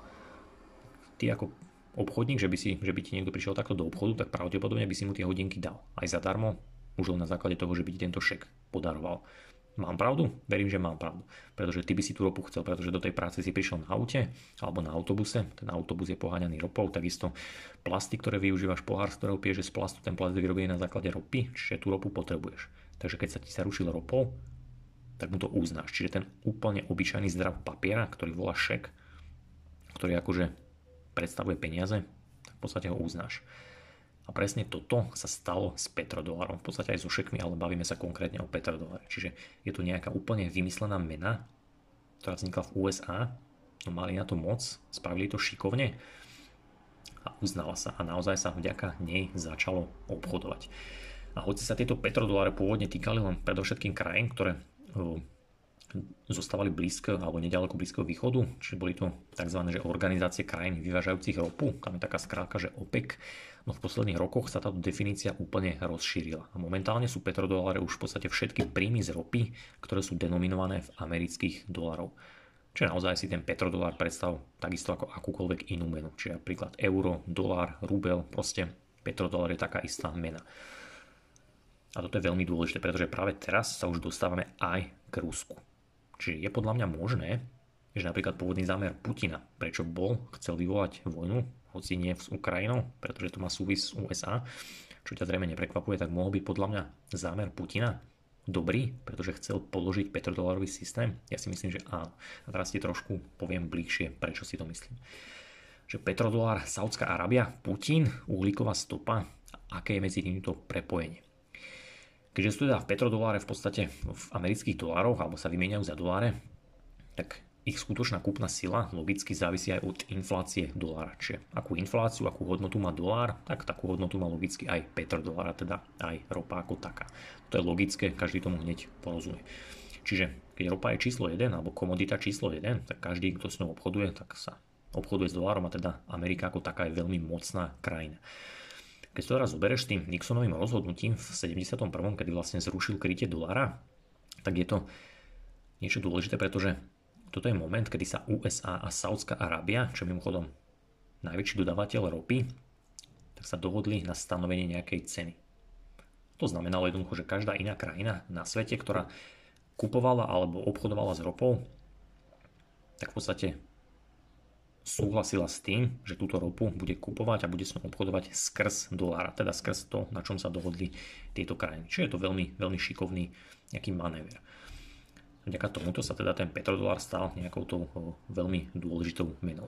Mimochodom, tu je len taká maličká odbočka, opäť v článku si to vieš lepšie pozrieť, nejaké odkazy, že podľa mňa je aj toto svojím spôsobom dôvod, prečo sú a boli mnohé vojenské konflikty, ktoré opäť aj USA podľa mňa má na čele, alebo je za to zodpovedné, napríklad vo Vietname, napríklad rôzne vraždy ako Kennedy, pretože keď si pozrieš ten článok o politike vírusu a homo sapiens, kde som to veľmi dôkladne rozpísal, spravil som tam niečo ako detektívnu prácu na základe mojich myšlienok, tak potom ti dôjde, prečo to tvrdím. No keďže všetky ostatné krajiny, ktoré teda zamenali ropu za dolár, tak alebo takto, keď všetky ostatné krajiny obchodovali s ropou a vymenali ju za dolár, tak v podstate ty si to môžeš predstaviť tak, že ten dolár ako keby sa tvoril, alebo vznikal opäť nejaký nekrytý na novo. Čiže jednoducho USA malo natlačené nejaké množstvo dolárov, keďže všetky ostatné krajiny oni obchodovali s ropou a vždy v podstate ako ten výsledný alebo medziprodukt toho obchodu vznikol aj nejaký dolár, petrodolár, tak tieto doláry boli nejaké, nazvime to, nadbytky.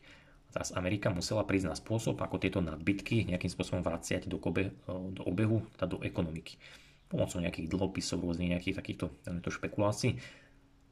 V podstate táto recyklácia sa začala v Saudskej Arábii opäť ešte v roku 1979. To práve pomocou, počúvaj, 39. prezident USA Jimmy Carter. Opäť vieš si to pozrieť, vieš si to pozrieť, pretože to bolo súčasťou spoločnej komisie pre hospodárskú spoluprácu, ktorá bola oficiálne spísaná medzi USA a Saudskou Arábiou. A teda americké doláre, ktoré boli použité na nákup nejakých ropných zmluv, tak boli jednoducho recyklované späť do USA prostredníctvom potom zasa iných zmluv s americkými spoločnosťami, ktoré boli následne prepojené s domácimi ropnými obchodmi, rôznymi malými priemyselnými ďalšími dodávateľmi, ale zároveň aj s vojenským priemyslom pretože vojenský priemysel a ropa je, alebo bolo veľmi úzko prepojený. A tieto projekty, tieto spoločnosti sa následne podielali na rôznych infraštruktúrnych podmien- projektoch zasa v Saudskej Arábii, čo zasa zvýšilo vývoz z USA, ale zasa aj spätne a viedlo to jednak k vyšším mzdám, čiže ľudia si mohli dovoliť zarobiť viacej, pretože sa dostalo viacej do obehu, viacej týchto spoločností dostalo ako keby nakopnutie a jednoducho ekonomika sa zvýšila. Čiže predstav si to tak, že Saudská Arábia získala, USA získala ešte viac a v podstate celá ekonomika v USA, ktorá hoci stála na nejakých nekrytých, nazvime to obyčajných papierikoch, tak sa dokázala veľmi pekne rozvinúť. A to či už v rámci spoločnosti, teda nejakí magnáti, ale zároveň aj bežní ľudia. Každý vie, že naozaj v Amerike bežné priemerné platy sú o mnoho, o mnoho niekde inde. A aj teraz vieš, prečo sa tomu tak stalo. A celé toto riadenie, v podstate ropy, ale aj obchodovanie, bolo naozaj eh, ako nejaká súčasť národnej obrany, ktoré v podstate ešte v, tých, v tom 20. storočí tak petrodolarový systém je pomáhal kompenzovať náklady dokonca aj studenej vojny v Rusku. Čiže dokonca aj keď sa bojovalo, vtedy v tých rokoch, tak petrodolár bol niečo, čím sa to financovalo. To znamená, že nazveme to umelo, alebo obyčajné papieriky, ktoré boli vyprodukované, ktoré nemali tú, nazveme to, tú reálnu hodnotu, pretože tá hodnota im bola daná, tak pomocou nich sa financovala napríklad aj vojna v Rusku. A mohlo teda podľa mňa Rusko už pred niekoľkými desaťročiami napríklad tušiť, že kam sa USA uberá. A mohli napríklad Rusi tušiť, že akú obrovskú moc Amerika získala, má aj na základe napríklad vzniku petrodolára a na základe toho, čo posledné roky robili. A mohol by teda, taká posledná myšlienka, že mohol byť, alebo mohol byť Putin schopný ešte predtým samozrejme, než sa to dostalo do toho bodu, kde to je teraz, že sa jednoducho rozhodol ukončiť tento petrodolarový systém a teda nazveme to ukončiť túto obrovskú moc Ameriky, pretože keď si vypočuješ posledné odstavce, pretože už sa blížime pomaličky k záveru, tak ti dôjdu ďalšie prekvapivé súvislosti a to nie len s Čínou, dokonca s oteplovaním planety a teda uhlíkovými plynmi, ale aj elektronizáciou a bitcoinom čiže dolár a inflácia versus čas a zdravie. Už na základe riadku vyššie ti musí byť jasné, že petrodolár výrazne pomohol pozdvihnúť v podstate celú Ameriku, ale hlavne americký dolár. Čiže na všetkých v podstate celosvetových e, finančných trhoch sa jednoducho hodnota dolára brutálne rýchlo vyšplhala hore. takisto aj komodita ropa, keďže je naviazaná na dolár a zasa naopak. Že dolár je naviazaný na ropu, čiže keď sa ropa je dôležité, tak tým pádom aj dolár. Čiže opäť veľmi krátky príklad. Keby si bol povedzme ty jediný človek v meste, ktorý vlastní pitnú vodu, a teraz logicky každý človek potrebuje piť, potrebuje vodu, a teda musí ju svojím spôsobom vždy získať od teba, musí si ju vypýtať, tak v podstate ty si ten človek, ktorý má obrovskú moc. Ty by si si vedel vymyslieť, že ja si myslím nejaké papieriky, a keď chceš odo mňa vodu, tak musíš mi tieto papieriky uznať a môžem si s týmito papierikmi obchodovať. Čiže niečo podobné, v podstate vieš si to, verím, predstaviť. A svojím spôsobom je to veľmi elegantný spôsob, ako naozaj získať kontrolu nad ekonomikou, ale aj časom a zdravím ľudí. Pretože každý z týchto bežných ľudí, teraz sa nebavím o magnátoch, ale o bežných ľuďoch, musí vynaložiť čas, aby získal ten dolár a následne ten dolár potom si môže teda za niečo vymeniť. A keďže ten FED získal kontrolu nielen nad voľnou tlačou dolárov, ale zároveň aj nad recykláciou petrodoláru a vpúšťaním do ekonomiky, tak ti jasne dôjde, že bežný človek, ktorý teda musí vynakladať čas na získanie tých dolárov, ale svojím spôsobom aj eura, pretože aj my sme naviazaní na Ameriku, tak sme ľahko manipulovateľní, teda náš čas je manipulovateľný. Teraz keď si predstavíš opäť trošku nejaké ekonomické pojmy, no nechcem to úplne v tomto podcaste rozoberať, jednoducho keď uh, už nazvime to nejaké to koniec 20. storočia až 21. keď sa niečo stane, keďže Amerika je ten, nazvime to topka, ten FED je proste nejaký top, tak keď sa niečo deje, nejaký maličký pokles ekonomiky, proste niečo sa stalo, nejaká kríza, tak práve tento FED, Amerika je zodpovedná za to, aby to, vzráť, alebo aby to zvrátila, čiže aby tú ekonomiku nakopla. Aký je najrychlejší spôsob, ako to dokázať, tak je to práve inflácia. Pomocou zvýšenia napríklad inflácie jednoducho natlačí sa viacej nekrytých peňazí do obehu. Čo to znamená pre teba ako pre bežného človeka? Čiže jednoducho takýmto spôsobom ti niekto doslova vezme čas. Či ťa prinúti byť v práci viacej hodín, menej času straviť s rodinou a zároveň ťa oberie aj o zdravie, keďže vieš prečo, alebo vieš ako to myslím. Pretože predstav si, že ty si napríklad teraz e, taký priemerný 8-hodinový pracovný týždeň, 20 dní v týždni, teda 20 dní za mesiac, čiže 160 hodín si od, odpracoval niekde v práci a dajme tomu, že ti dajú 1000 eur ako výplatu, prípadne ak si podnikateľ, tak je to nejaký zisk, to je úplne teraz jedno, tak jednoducho ty si tých 160 hodín času ako keby niekde dal a získal si 1000 eur, teda nejakú hodnotu. Teraz si predstav, že takýmto spôsobom, pomocou inflácie, pomocou manipulácie, na, niekedy na, na budúce napríklad, už budeš musieť, alebo vynaložíš tých istých 160 eur, získaš taktiež 1000 eur, ale čo je to najsmutnejšie, že za tých 1000 eur si kúpiš veci už len v hodnote 800, pretože všetko zdražalo. To je vlastne ten výsledok aj tej inflácie, jednoducho tej manipulácie. Čiže ty si v podstate prišiel o svoj čas, pretože na to, aby si sa dostal na tú úroveň tých reálnych 1000 eur, musíš zarobiť povedzme 1200, 1300 a to ti teda nezaberieš 160 hodín v práci, ale povedzme 200 hodín v práci. Čiže verím, že si to vieš predstaviť. A verím, že sa už trošku chytáš. A čím skôr si to uvedomíš, tak tým skôr pochopíš, že sa naozaj nemôžeš spoliehať na štát, už vôbec nie na inštitúcie okolo, a to vrátanie zdravotného priemyslu. Pretože iba ty sám si za svoj život, svoje zdravie, ale aj za svoje financie zodpovedný na 100%. A opäť platí, že, ako som to povedal v úvode, že najväčšie kúzelnícke, alebo najlepší kúzelníci majú najkrajšie asistentky a samozrejme všetko robia za chrbátom alebo teda niekde za oponou. A podľa mňa to najväčšie kúzelnícke predstavenie bohužiaľ prebieha práve teraz. A väčšina ľudí ho sleduje na žiarivej krásnej obrazovke. Doteraz nenarážam na nič konkrétne, aj keď možno, že trošičku áno. Pretože čím, čím je rezervná mena populárnejšia, ako sa to teda stalo, povedzme aj s dolárom, s petrodolárom, tak logicky má obrovskú, obrovskú silu. Ostaňme pri tomto. Čiže daná mena, daná krajina, ktorá tú menu tlačí alebo kontroluje, manipuluje, tlačí, tak má obrovskú silu a to už nielen v krajine, ale aj celosvetovo, pretože keď niekto chce nakupovať ropu, keďže Amerika to kontroluje, tak musí s nimi obchodovať. Čiže ona si môže zavázať rôzne dane, rôzne clá, rôzne príplatky, odplatky a proste rôzne takéto veci. A jednoducho sa stáva naozaj mocným, nejakým možno aj ničivým nástrojom. A teraz sa zamyslí, že prečo som sa napríklad ja sám osobne, ale viem, že aj veľa ľudí, či už v okolí, ale aj v, cez internet sfére, proste už veľa, veľa komunít sa o to zaujíma, dokonca aj podľa mňa veľmi kvalifikovaných odborníkov, dokonca aj lekárov, tak sa zaujíma o Bitcoin. Môže to byť napríklad dôvod, ako tomuto alebo týmto manipuláciám predísť, ako dokonca nepodliehať inflácii a kontrole a zamysli sa nad týmito dvoma príkladmi. Za prvé, ak, ak sa dolár z nejakého dôvodu oslabí, tak čo sa stane?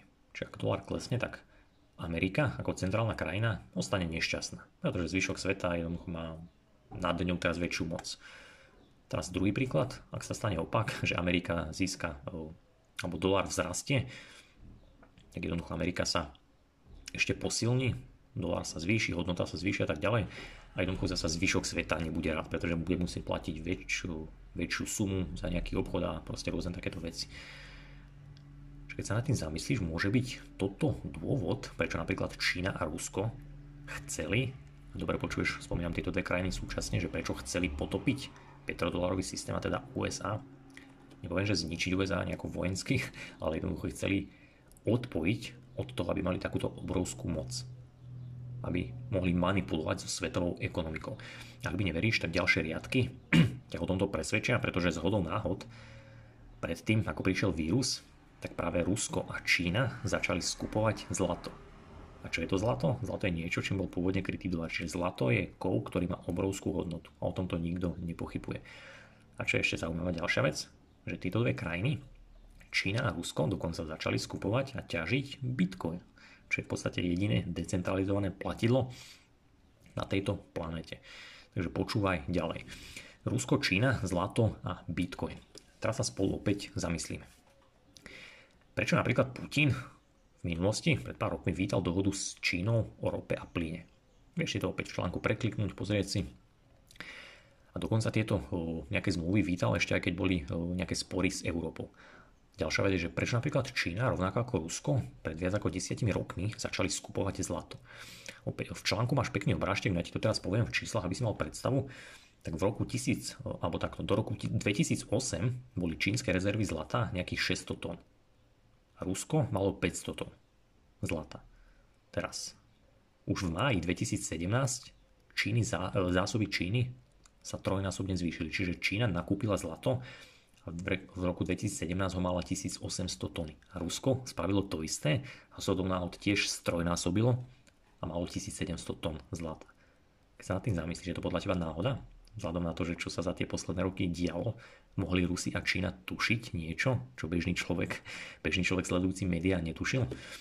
A je možné, že tieto mož, mocné krajiny dokonca pochopili, čo sa deje a dokonca chceli predísť napríklad veľkej inflácii zo strany Ameriky vďaka tomu, že nakúpili miesto petrodolára radšej povedzme zlato, ktoré svoju hodnotu nestráca, ale dokonca ju znásobuje. A keď sa nad tým zamyslíš, tak je tu ďalšia zaujímavá vec. A to je to, alebo to je práve Bitcoin pretože Bitcoin je naozaj prvá jediná, tým jediná myslím naozaj jediná decentralizovaná kryptomena, alebo teda môžeme to nazvať len mena, ktorá mimochodom vznikla v 2008 až 2009 a založili ju pod pseudonymom Satoshi Nakamoto. Hoci ja osobne, ako som to nedávno, ak sleduješ môj Instagram vravel, tak podľa mňa sú to dvaja ľudia. A nechcem to rozoberať, je to súkrom, na súkromnú debatu.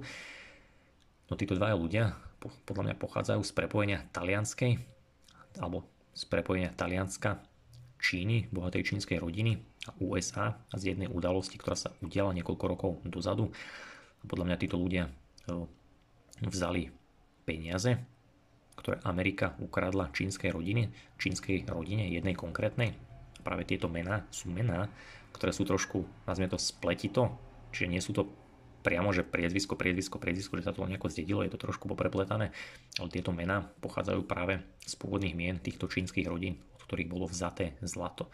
A podľa mňa títo ľudia si vzali svoje peniaze späť, keďže ich ukradli, alebo ukradli, vzali si ich späť z prepravy jednej lodi, na, na ktorej boli jedna no, talianská spoločnosť prepravovala niekoľko, myslím, že to bolo Billy to miliard, triliard, teraz som si není istý, jednoducho veľké množstvo peňazí, ktoré zmizli, dodnes je záhada, kde zmizli dopatrali sa tam, alebo na základe nejakých dát vieme, že je to spojené s týmito čínskymi rodinami aj s týmito dvoma menami a z náhod práve potom, chvíľku potom, ako tieto peniaze zmizli, už sa nenašli dodnes, tak vznikol Bitcoin, kde bolo vložené z hodou náhod veľké množstvo peňazí. Takže to by si mal predstavu, že podľa mňa človek, preto si myslím, že sú to dvaja ľudia, ktorí založili Satoshi Nakamoto Bitcoin, že boli veľmi inteligentní a hlavne im išlo o to, aby využili to, čo sa bohužiaľ stalo, to, čo už nemohli, nemohli zvrátiť, tak využili toto bohatstvo vlastnej krajiny na to, aby vytvorili decentralizovanú menu, s ktorou už nikto iný nebude môcť nikdy manipulovať. Všetko len toľko, trošičku z histórie, aby si mal predstavu. Čo chcem však povedať, je to, že Čína a Rusko začali používať Bitcoin. A ver, že to nie je náhoda. Pretože pravdepodobne pochopili, že je to pre nich niečo ako aktívum, alebo v podstate si to môžeš predstaviť ako nejaký majetok, ktoré je jednoducho poistka pred infláciou. A je to pre nich dokonca väčšia poistka ako napríklad zlato. Pretože len tak mimochodom, podľa obrovskej kryptomenovej dátovej spoločnosti, ktorá sa volá Glaznov, tak vieme, že podľa, alebo počet ruských bitcoinových účtov sa od februára tejto invázie zvýšil, čiže vo februári bolo 39,9 milióna a dnes, alebo teda pár mesiacov dozadu, to bolo 40,7 milióna. Pričom ruská populácia je 144 miliónov, čiže toľko ľudí už vlastní, alebo je teda vlastní bitcoin. A mohlo teda súvisieť, alebo súvisí aj zlato Bitcoin, dokonca aj s uteplovaním zeme, s energetikou a teda aj finančnou krízou, ktorá prichádza a na ktorú sa aj ty musíš pripraviť. Dobre počúvaj a hneď sa dozvieš. Teraz ti poviem jednu moju špekuláciu, ktorá vlastne nie je ani tak špekuláciou, ako skôr možno faktom. Čiže každý, kto sa o tému zaujíma, tak vie, že Čína dala nedávno ban, teda zakázala ťažbu bitcoinu vo svojej krajine. Čo bolo zaujímavé, tak predtým ako to spravila, tak Čína mala najviac ťažiarov na svete. Čína bola na špici, čo sa teda týka ťaženia bitcoinu. No z nejakého dôvodu sa to ako krajina rozhodla zmeniť. Mohla Čína zakročiť proti ťažbe napríklad aj preto, pretože chcela Rusom, ruským ťažiarom, s ktorými mala dohodu, pomôcť zvýšiť alebo zlepšiť ich ťaženie. Či mohla napríklad nová dohoda o rope v skutočnosti byť len niečo, čo bolo na vonok pričom v skutočnosti išlo o sprostredkovanie lepšie alebo zľahčenia ťažby bitcoinov pre Rusov, vďaka čomu vlastne Rusi nadobudli alebo mali krátky čas na to, aby nadobudli ďalšie aktívum spolu so zlatom, aby predišli tomu, čo sa momentálne deje, a to je ekonomický reset, obrovská zmena in, alebo nadmerná inflácia. Môže to byť tak, pretože tí, ktorí o Bitcoine vedia aspoň trošku, teda trošku sa on zaujímajú o to, ako pracuje, tak vedia, že keď sa niečo lebo vedia, že jeho algoritmus pracuje tak, že on v podstate je ako keby sebestačný. On za každých nejakých 10 minút jednoducho vyhodnocuje, koľko ľudí v sieti, aké ťažké je ho vyťažiť, aké ťažké je previesť nejakú transakciu a tak ďalej. A na základe, nazvime to náročnosti, sa prerába. Čiže keď je tam viacej, tak je to ťažšie, keď je ich menej, tak je to jednoduchšie. Potom sa to samozrejme prehodí. Čiže jednoducho, čo ti chcem povedať je toľko, že keď zrazu Čína sa odpojila, čo je najväčšia krajina, ktorá mala najviac ťažiarov na Bitcoin, keď sa to proste odpojilo, tak tam nastalo, nazvime to krátke okno, kedy zvyšok sveta, alebo pre zvyšok sveta bolo ťaženie jednoduchšie, teda získanie Bitcoinu sa stalo jednoduchším. A Rusko, ako si videl, z hodou náhod, ktoré spolupracovalo s Čínou, tak bolo, malo veľmi veľa ťažiarov. Čiže Rusko získalo krátky čas na to, aby si nadobudlo viacej Bitcoinu a teda viacej hodnoty, podobne ako si strojnásobili svoje zlato. A toto je veľmi zaujímavé. A keď sa nad tým teraz zamyslíš, že či naozaj, alebo môže ti to znieť ako nejaké blabolaniny, že prečo by mal mať pre krajinu, takú obrovskú krajinu Bitcoin nejakú hodnotu, dokonca väčšiu ako zlato, tak sa zamyslí, že prečo hneď sa príležitosti chytila Amerika. Pretože keď Čína skončila, tak veľa ťažiarov sa presťahovalo a zároveň aj Amerika založila vlastné spoločnosti, ktoré ťažia Bitcoin. Pretože odkedy Čína zakázala kryptomeny, tak USA sa stalo globálnym lídrom v ťažbe Bitcoinu. A momentálne je to číslo 1, čo sa týka teda hash rate. A tu prichádza do hry zaujímavá vec, že kľúčovým faktor pre ťažbu Bitcoinu je v podstate zdroj energie. Pretože energia alebo Bitcoin žerie veľa energie a teda treba nejaký obnoviteľný zdroj energie, ktorý je, nazvime to, lacný, ale zároveň aj pre planetu menej, menej škodný. K tomuto nechcem teraz v tomto podcaste nejako hovoriť, ani v článku som to moc nerozpisoval, iba som ti niečo načrtol, no poviem ti toľko, že s členmi som mal nedávno, aké myslím, že už takmer 2 roky dozadu, webinár, kde som to spomínal, bolo to v jednom Q&A, no taktiež si môžeš pozrieť na blogu, čiže ak nepatríš k členom e, článok o CO2 oteplovaní Zeme, bolo to myslím e, vznik, vznik života, nie, to, bol, to bola energia, článok energia 6 je oteplovanie je globálne oteplovanie Zeme skutočné, čiže odporúčam prečítať. A keď si to pozrieš, tak tam uvidíš aj nejaké dáta, nejaké reálne čísla a taktiež nejaké moje náznaky toho, že prečo to oteplovanie nesúvisí až tak so skleníkovými plynmi, ako je to teraz napríklad prezentované aj skrz potlačenie ropy, alebo teda celkovo benzínových bežných spalovacích motorov, ale súvisí to skôr s niečím, čo sa týka viacej elektronizácie a využívania elektroniky. Čiže len aby som mal takú maličkú predstavu. A prečo to spomínam v súvislosti s Bitcoinom? Pretože ak si šikovný, tak ti dôjde, že Bitcoin má veľkú hodnotu. Dôkazom toho je napríklad jeho skupovanie, alebo teda založenie nových ťažiarských spoločností. Taktiež ti dôjde, že keďže najväčšia prekažka pri Bitcoine, pri ťažení Bitcoinu je energia, elektrická energia a zamyslíš sa nad tým, že toto je niečo, čo zároveň možno vyvoláva alebo zapríčinuje alebo sa minimálne podiela aj na oteplovaní Zeme, teda to, čo momentálne robíme, to, čo momentálne ľudia využívajú, potom ti dôjde, že keď niekto si uvedomí, že prečo to trošku nezmeniť, prečo neprejsť na iný zdroj využívania energie, ktorý bude spôsobovať trošku menšie ťažkosti ľuďom, zároveň bude rýchlejší, bude efektívnejší, že budeme vedieť vyvinúť rýchlejšie sociálne siete, spravíme z ľudí ešte lepších, nazvime to závislákov, znižíme im dopamín ešte viac, či bude to win, win, win, win, niekoľko win-win situácií, že každý na tom získa.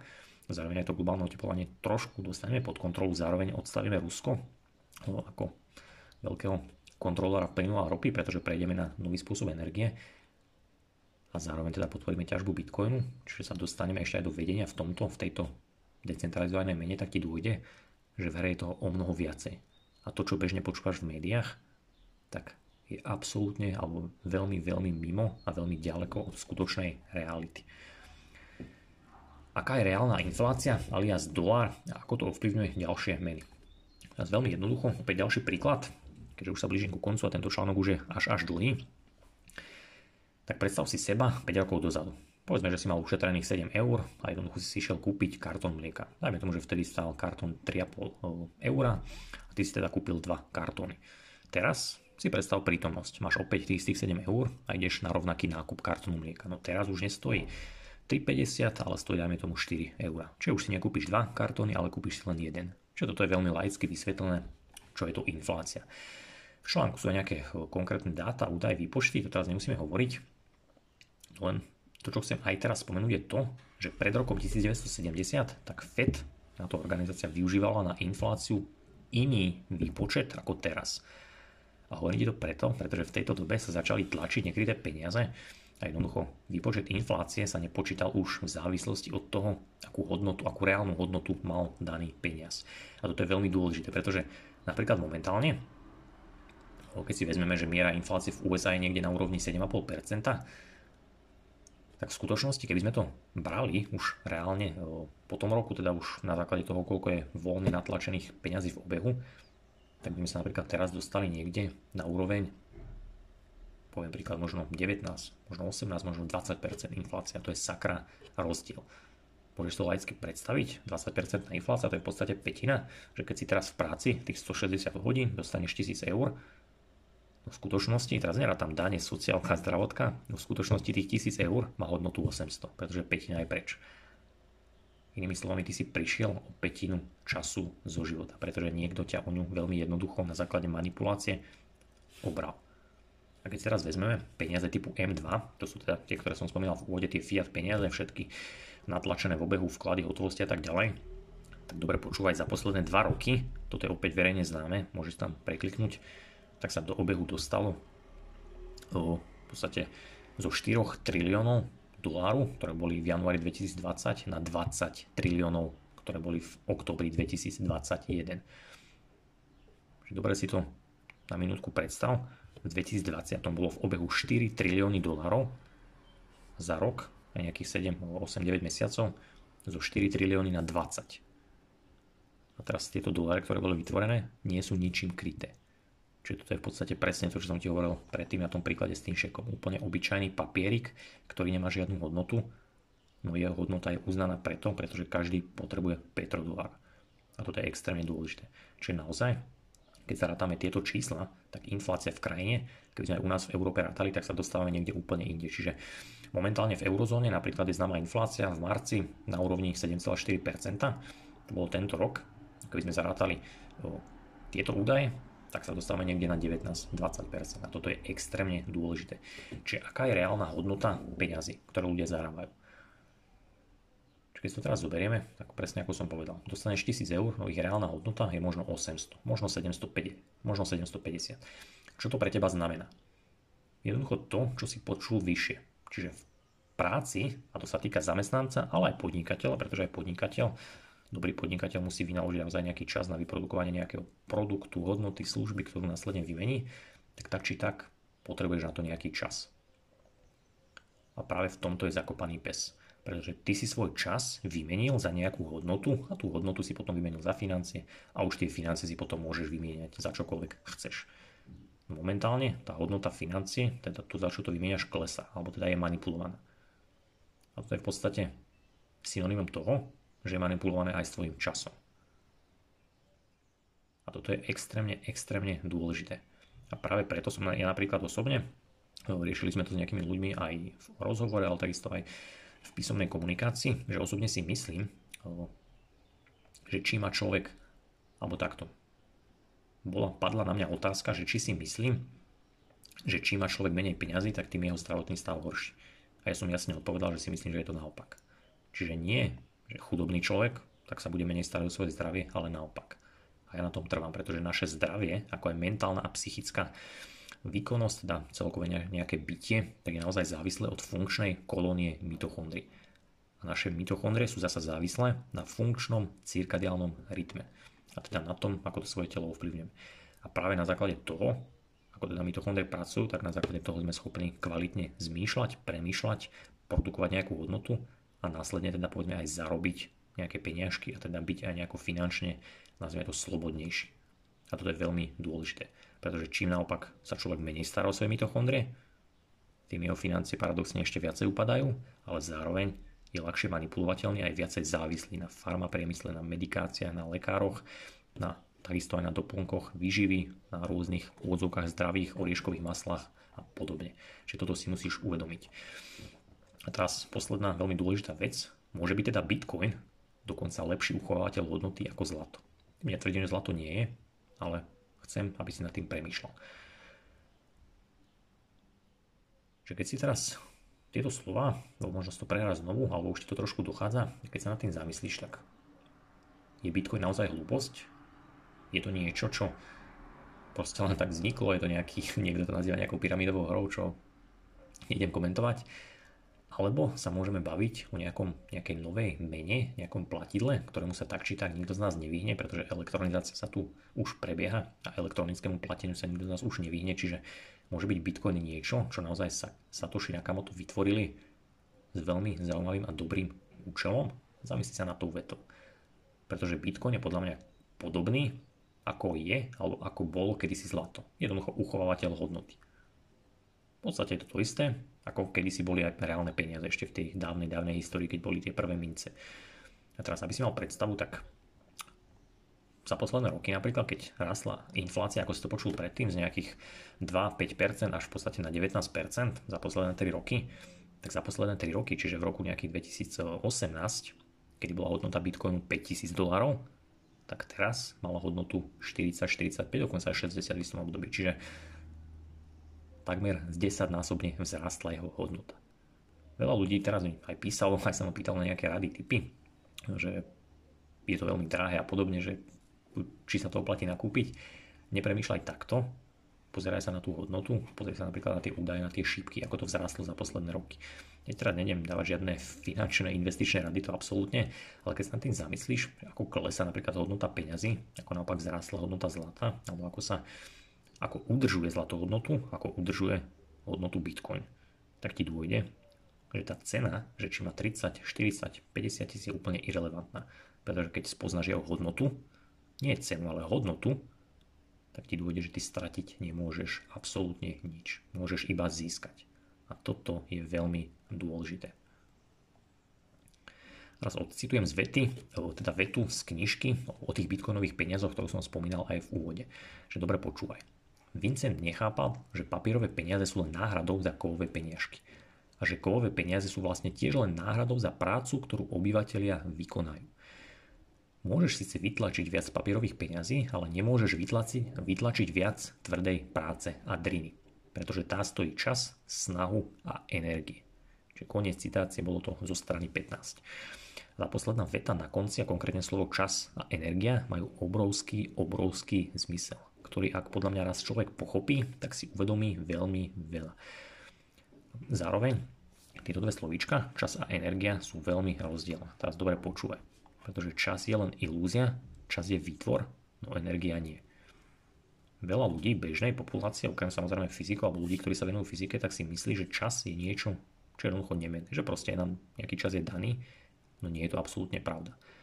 Čas v skutočnosti neexistuje. Čas je len výtvor. Je to v podstate niečo, čo na základe nejakej interakcie svetla s hmotou, to nemusíme teraz rozoberať, ale jednoducho čas je len výtvor. Je to niečo, čo si tvoríme, či už vo vesmíre, či už biologicky. No energia. Energia je niečo, čo nedokážeme zničiť, nedokážeme vytvoriť. Či energia je naopak, alebo je opakom času. Energia je niečo, čo ti bolo dané, alebo čo bolo dané, nejaké stabilné množstvo a my už jednoducho tú energiu neustále transformujeme, vymieňame, premieňame proste, vymieňame si a tak ďalej a tak ďalej. No čas je niečo, čo tvoríme. A teraz v čase, ver či never, môžeš ísť späť, môžeš ísť aj dopredu. To znamená, elektrón môže ísť v čase späť, ale môže aj v čase sa vrátiť. Napríklad, keď sa s neho stane pozitron. Tomu to zatiaľ nechápeš, nie je to podstatné, ale ver, že to tak je. Je to úplne reálna vec. Takisto už len tým, ako rýchlo sa napríklad elektrón, ktorý z jedla sa dostane do tvojej mitochondrie, pohybuje, tak rýchlosť tohto elektrónu ovplyvňuje čas, ktorý ten elektrón zažije a potom to ovplyvňuje čas, ktorý ty na tejto planete máš. Inými slovami ovplyvní to dĺžku tvojho života. A teraz nezabúdaj, že fotón, teda častica svetla, sa pohybuje rýchlosťou svetla. A keď ide takto rýchlo, teda niekde vo váku, tak fotón nezažíva čas. Inými slovami, fotón letiaci rýchlosťou svetla nestárne. Pre neho čas neplatí. Môžeš to predstaviť, že čas sa zastavil. To nemyslím ako sci-fi film, myslím to ako krutú, v úvodzovkách krutú realitu. No a sú to práve elektróny. Keď sa, keď sa náješ, tak práve elektróny sa dostanú na membránu mitochondrie. A tam prúdia, to už by si mal vedieť, a čím tieto elektróny z jedla, ktoré sa dostali na membránu mitochondrie, prúdia rýchlejšie, inými slovami, čím sa viacej podobajú svetlu, tak tým zažívajú menej času a naopak. Čím máš povedzme mitochondru väčšiu, čiže ten elektrón musí prejsť väčšiu vzdialenosť, tak logicky ide pomalšie, pretože tam väčšia šanca, že neúspeje, tak tým naopak zažije viac času a tvoj biologický čas na planete sa skráti. Toto je niečo, čo mu zatiaľ veľa ľudí nerozumie, no je to tak. A dnes napríklad dobre známe, že každý môže žiť na rôzne drahé testy, že povedzme v občianskom môže mať 30 rokov, no biologicky zistíš, že tvoj vek je povedzme 60 rokov. Alebo naopak, môžeš mať vek 20 rokov. A ty sám sa musíš zamyslieť, že ktorý prípad si ty. Presne preto aj mojim členom často prizvukujem, že už len obyčajná, obyčajný chlad, ale takisto aj slnečné svetlo sú dve najdôležitejšie, nazvime to entity v modernej dobe, pretože chlad, to je proteíny, jednoducho scvrkne, mitochondrie ti scvrkne, čo to znamená, že skráti vzdialenosť z bodu A do bodu B pre daný elektrón, čo to znamená, že ten elektrón prebehne rýchlejšie. A to znamená zasa čo? Že sa bude podobať viacej svetlu a tvoj čas na tejto planete sa predlží, pretože ten elektrón ako keby ne, nestárnul. Toto je veľmi, veľmi jednoduché. Verím, že v takomto ponímaní a zároveň sa to týka aj tohoto. Pretože práve preto dnes mnoho ľudí o svoj čas, teda aj zdravie prichádza. A to je v súvislosti s mitochondriou, pretože keď tomu nerozumejú, keď sa o ne nezaujímajú, tak ich čas, ako si počul, sa skracuje. Samozrejme spolu s tým, ako ide dole ich výkonnosť, ich zdravie, ich celková sila, ale takisto to súvisí aj s časom, ktorý vynaložíš či už v podnikaní alebo v práci. Pretože keď nerozumieš financiám, keď sa o tom nezaujímaš, tak ten tvoj čas, rovnako ako sa ten elektrón, zažije viac času, a rovnako tie tvoje peniaze, ktoré máš uložené v banke, stratia hodnotu a oberú ťa o čas. A je len na tebe, ktorú cestu si vybereš. Či zmeníš spôsob zmýšľania, začneš sa o veci zaujímať alebo pôjdeš s prúdom a budeš len čeliť následkom. A prečo teda musíš začať lepšie investovať? No to nielen financie, ale aj čas a elektróny. Čo už tu máme koniec článku, ktorý je už pomerne dlhý. No verím, že ak si sa dostal až sem, tak už to pochopíš. Niektoré riadky už teraz ku koncu preskočím, pretože bude to, myslím si, že až až pre poslucháča. No ešte musím predstaviť, čo je to VEF. VEF je skrátka pre tzv. svetové ekonomické fórum, ktoré mimochodom vzniklo opäť, dobre počúvaj, v 71. Zhoda náhod zasa. Zakladateľ vlastne známy Klaus Schwab. Je to celkom známe meno, hoci bežne ľudia nepoznajú.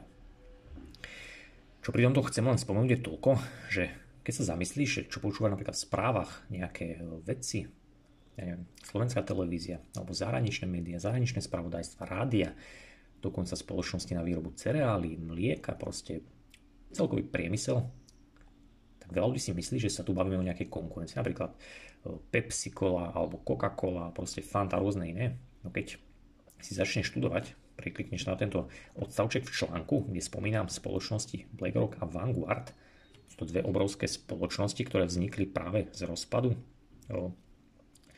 daného monopólu, ako si počul v úvode ohľadom ropnej spoločnosti, tak tieto spoločnosti v podstate manipulujú z viac ako 80 až 90% nech sa že priamo s financiami v tomto prípade, ale hlavne mediálneho priemyslu.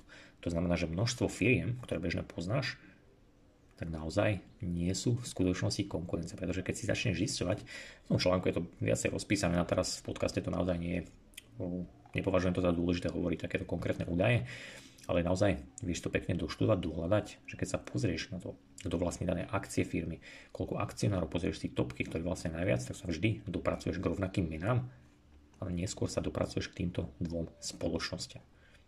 Inými slovami, to, čo som na začiatku počul, e, vlastne tento, táto spoločnosť, ktorá sa rozpadla, Standard Oil, z ktorej vznikli ďalšie spoločnosti, ako napríklad farmaceutický priemysel, či najväčšie farmaceutické firmy. Tak je to v podstate len cerská spoločnosť pôvodnej spoločnosti Rockefellera. Takisto tieto dve spoločnosti, ktoré sú v podstate prepojené alebo prepájajú FED, teda Federálny rezervný systém, s týmto ekonomickým fórum, teda Klaus, s Klausom Schwabom. A čo na tom dôležité, pretože táto spoločnosť spolu s Fedom, teda VEF aj FED, teda Svetové ekonomické fórum, ale aj Federálny rezervný systém v podstate riadia tok peňazí, alebo teda starajú sa o to, aby sme boli pod kontrolou, aby sme teda mali peniažky, aby sa spoločnosť nezrútili, aby, nám, aby sme sa mali dobre a tak ďalej a tak ďalej, aby sme mali dostatok práce, aby nebola veľká nezamestnanosť, teda aby každý bol šťastný, ako sa hovorí. A práve Klaus Schwab, riaditeľ tohto fóra, napríklad z hodou náhod prišiel vlastne hneď v úvode, ako začala kríza, tak veľmi peknou knižkou, ktorú ti odporúčam prečítať, ktorá sa volá že Great Reset. Čiže jednoducho prišiel s tým, prečo treba spoločnosť resetnúť, prečo treba zaviesť ekonomický reset. A to práve na základe tejto krízy, ktorá údajne prišla z ničoho nič teda sama, prečo ju teda nevyužiť, hoci možno, že za tú krízu niekto môže, a teda niekto to vyvolal, niekto ten vírus vypustil, keďže dnes už máme pomerne zaujímavé dáta. Čo ti k tomuto poviem, v článku sa vieš pozrieť, je tam aj pekný tweet práve z tohto fóra, čo je to oficiálny tweet, kde vlastne popisujú množstvo vecí, ale tam napísané taktiež, v roku 2030 ich zámer je taký, že ľudia, teda bežní občania, nebudú vlastniť nič. Čiže nebudú mať žiadne súkromie, nebudú nič vlastniť, ale zároveň budú šťastní. Nebudú sa na nič stiažovať. A to nemyslím ako z nejakého sci-fi filmu, že ťa niekto bude týrať. Myslím to tak, že sa k tomuto bodu máme ako spoločnosť dopracovať spoločne a v dobrom. Teda má to byť ako keby dobrovoľné. A ty sa tomu možno teraz zasmeješ, keď to takto počuješ, keď si to pozrieš a keď si tento článok vypočuješ znovu, znovu, znovu, prečítaš si ho, tak ti dôjde, že naozaj k tomu čoskoro dospejeme. A väčšina ľudí bude naozaj šťastná. Pretože toto je jedna z vecí, ktorú VEF odprezentoval naozaj na verejnom zasadnutí nedávno. Taktiež tam bola ďalšie veci, ako že chcú znížiť CO2, teda znížiť oteplovanie planety, čo ako som ti vyššie načatol, nesúvisí s skleníkovými plynmi, ale súvisí to trošku inými vecami, aj s elektronizáciou, Zároveň to logicky súvisí aj s lepšou a rýchlejšou manipuláciou ľudí, skrz teda väčší rozvoj elektroniky, krásnych žiarivých obrazoviek a tak ďalej a tak ďalej, ovládaním ich melanopsínu, vitamínu A, taktiež množstva DHA, skrz bazánov efekt, či to aby si mal predstavu. A čo teda tá posledná vec, to sa týka Ukrajiny a Ruska. Malo ľudí možno vie, že ukrajinský prezident Zelenský, opäť vieš to v článku prekliknúť, pozrieť sám, tak on predstavil práve na zasadaní ZVEF, teda s týmto ekonomickým fórom, jednoducho zavedenie, zavedenie do svojej krajiny tzv. Global Digital ID, čo je to niečo ako sociálne skóre. No Rusko toto skóre odmietlo a to ešte predtým, ako teda vznikla celá táto kríza alebo teda táto situácia, pretože od Ruska to žiadali už skôr, ale jednoznačne to Rusi odmietli. Čo to znamená v ľudskej reči pre lajka je to, že Rusko sa ešte v podstate pred vypuknutím konfliktu rozhodlo, že odmietne hodnotiť svojich vlastných občanov na základe toho, čo im povie nejaká aplikácia. No Ukrajina, Ukrajina to vzala opačne, Ukrajina to do toho veľmi pekne skočila, pretože dostala celkom pekne za to zaplatené. Do Ukrajiny za momentálne oleje veľmi veľa peňazí, ktoré mimochodom konec koncov platíme my z našich aj daní. A Zelensky práve v marci 2022 podpísal už prvé kroky na tomto e, švabovom teda zhromaždení Svetového ekonomického fóra, čím v podstate priblížil aj dané slova, ktoré boli v tom tweete z toho roku, alebo teda tá predstava roku 2030. Čiže Zelensky v podstate oznámil, že pre svoju krajinu naozaj predstavil sociálnu, toto sociálne skóre, ktoré bude fungovať práve pomocou aplikácie DIA, ktorá je už zavedená, môžeš to pozrieť, preveriť sám. A jednoducho ide o to, že občania, postupne sa to bude samozrejme zavádzať ďalej a ďalej, skôr či neskôr zrejme aj kurám. Jednoducho daný občan bude využívať svoju aplikáciu, čiže bude mať neustále pekne musieť zapnutý mobil, samozrejme, že bude chcieť, pretože bude kontrolovať neustále svoj Facebook. A jednoducho táto aplikácia ti náhodou neustále bude vyhodnocovať, či si bol očkovaný, či máš, aký je tvoj status, aký je tvoj zdravotný status, pretože ti bude meriať pekne tep, dokonca dostaneš zadarmo nejaký Fitbit hodinky, aby si mal pekne zaznamenané, koľko krôčikov si spravil a tak ďalej a tak ďalej a jednoducho na základe algoritmu, ktorý táto aplikácia vyhodnotí, spracuje, tak ti povie, čo môžeš a čo nemôžeš. Napríklad, aký dom si môžeš dovoliť kúpiť, aký nie a tak ďalej a tak ďalej. Toto nemusíme až tak rozoberať, ale naozaj si to vieš pekne preveriť a možno sa ti to zdá smiešne, no Čína napríklad už takto funguje, alebo teda niektoré, niektoré oblasti takto fungujú. A Zelenský tiež prezradil z hodou náhod, že vzhľadom na to, že na Ukrajinu prichádza obrovské množstvo peňazí, tak zlegalizoval kryptomeny. Toto je mimochodom niečo, čo Rusko spravilo ešte predtým. Akorát, že s veľkým rozdielom, že Rusko zlegalizovalo Bitcoin, no Ukrajina zlegalizovala aj vlastné ďalšie kryptomeny, s ktorými čoskoro prídu. A mne osobne toto pripomína niečo, čo keď si prečítaš tú peknú knižku Bitcoinové peniažky, tak pochopíš, pretože tam bol na konci tzv. Kazicoin, jednoducho taký úplne vymyslený Bitcoin, Bitcoin náhrada Bitcoinu, ktorá je v podstate to istá ako vytlačený peniaz, čiže absolútne taký istý nezmysel, ale jednoducho malo to byť bližšie k tým ľuďom, keďže sa začali zaujímať o Bitcoin, tak jednoducho niečo podobné bude alebo sa deje práve aj na Ukrajine, ale aj v ďalších krajinách sveta. Čiže to je jeden z dôvodov, prečo som ja osobne aj dokonca blízkym ľuďom pri rozhovore vravel, že podľa mňa investícia do akejkoľvek inej kryptomeny okrem Bitcoinu je svojím spôsobom nejaké riziko.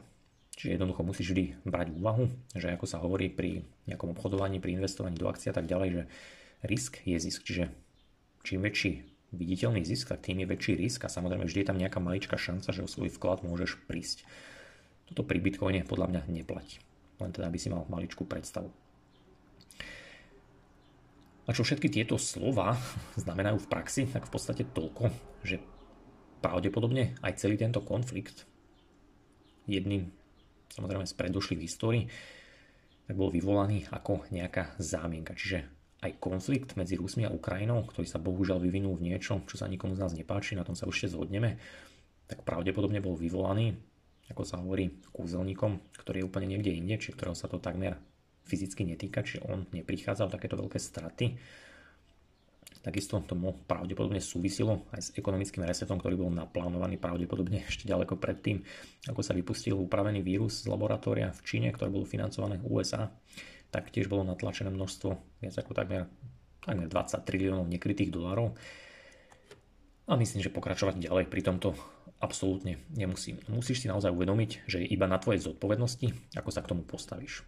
Opäť, nič z tohto, čo si počul, nemusíš brať ako dogmu, musíš nad tým sám popremýšľať, no je na tebe, ako sa nad tým postavíš, pretože ty svoj čas, e, svoje zdravie a čas môžeš opäť buď ďalej strácať, buď ho môžeš úplne si nevšímať, alebo ich môžeš nadobudnúť. Čiže je to iba v tvojich rukách. Tieto slova v praxi taktiež znamenajú, že napríklad do roku 2030 až 50 podľa mňa pravdepodobne bude zvyšok sveta veľmi napríklad elektronizovaný, ale taktiež sa zmení mnoho, mnoho vecí. Toto sa týka jednak zdrojov energie, to som spomínal predtým, nebudem to rozoberať, ale hlavne sa to bude týkať zmeny spôsobu bývania. Pretože možno nevieš, no tieto obrovské spoločnosti, na monopolické spoločnosti skúpili za posledné dva roky strašne veľa voľných nehnuteľností. Ale zároveň aj odkúpili veľa nehnuteľností. Ako si si určite všimol aj napríklad u nás na Slovensku, tak sa stáva veľa bytoviek. Dokonca niektoré bytovky nemajú zatiaľ ani ľudí, ktorí by tam bývali. Ja to poznám v okolí, ale jednoducho sú postavené, sú zafinancované a stoja. Čo keby ti niekto povedal, že toto, aj tento ekonomický reset bude súvisieť s tým, že za pár rokov mladí ľudia jednak vďaka inflácii, vďaka týmto manipulatívnym veciam si nebudú môcť dovoliť kúpiť vlastný dom, vlastný byt, pretože to bude samozrejme drahé, hypotéku už tak ľahko nedostanú, ale budú mať možnosť si prenajať. Si prenajať takýto skúpený dom, byt, ktorý už niekto za nich zariadil, keďže to nebude ich vlastníctvo a teda budú musieť žiť tam, kde ich niekto dá, ale hlavne kde nebude nič, nebudú nič vlastniť. Že nebude to nikdy ich, budú tam mať povedzme všetko na smart, všetko budú mať zabudované dokonca. Chladnička v tom byte bude veľmi pekne prepojená s tvojou televíziou, že ti bude pekne zobrazovať, koľko máš nápojov, aby si sa dokonca nemusel ani postaviť. Takisto to bude prepojené s tvojou práčkou, aby si videl, kedy máš oprať, kedy ti dopravo a tak ďalej čo bude to veľmi pekné, taktiež ti tam pravdepodobne v tomto byte na prenájom niekto zadarmo poskytne o známy, veľmi šikovný Netflix, kde ti bude púšťať množstvo seriálov, aby si sa náhodou, keď prídeš z 12 z práce, nenudil. Čiže rôzne takéto zaujímavé veci.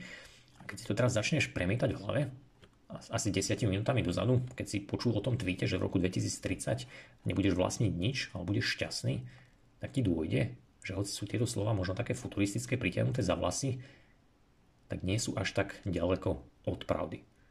A toto je niečo, nad čím sa potrebuješ uvedomiť.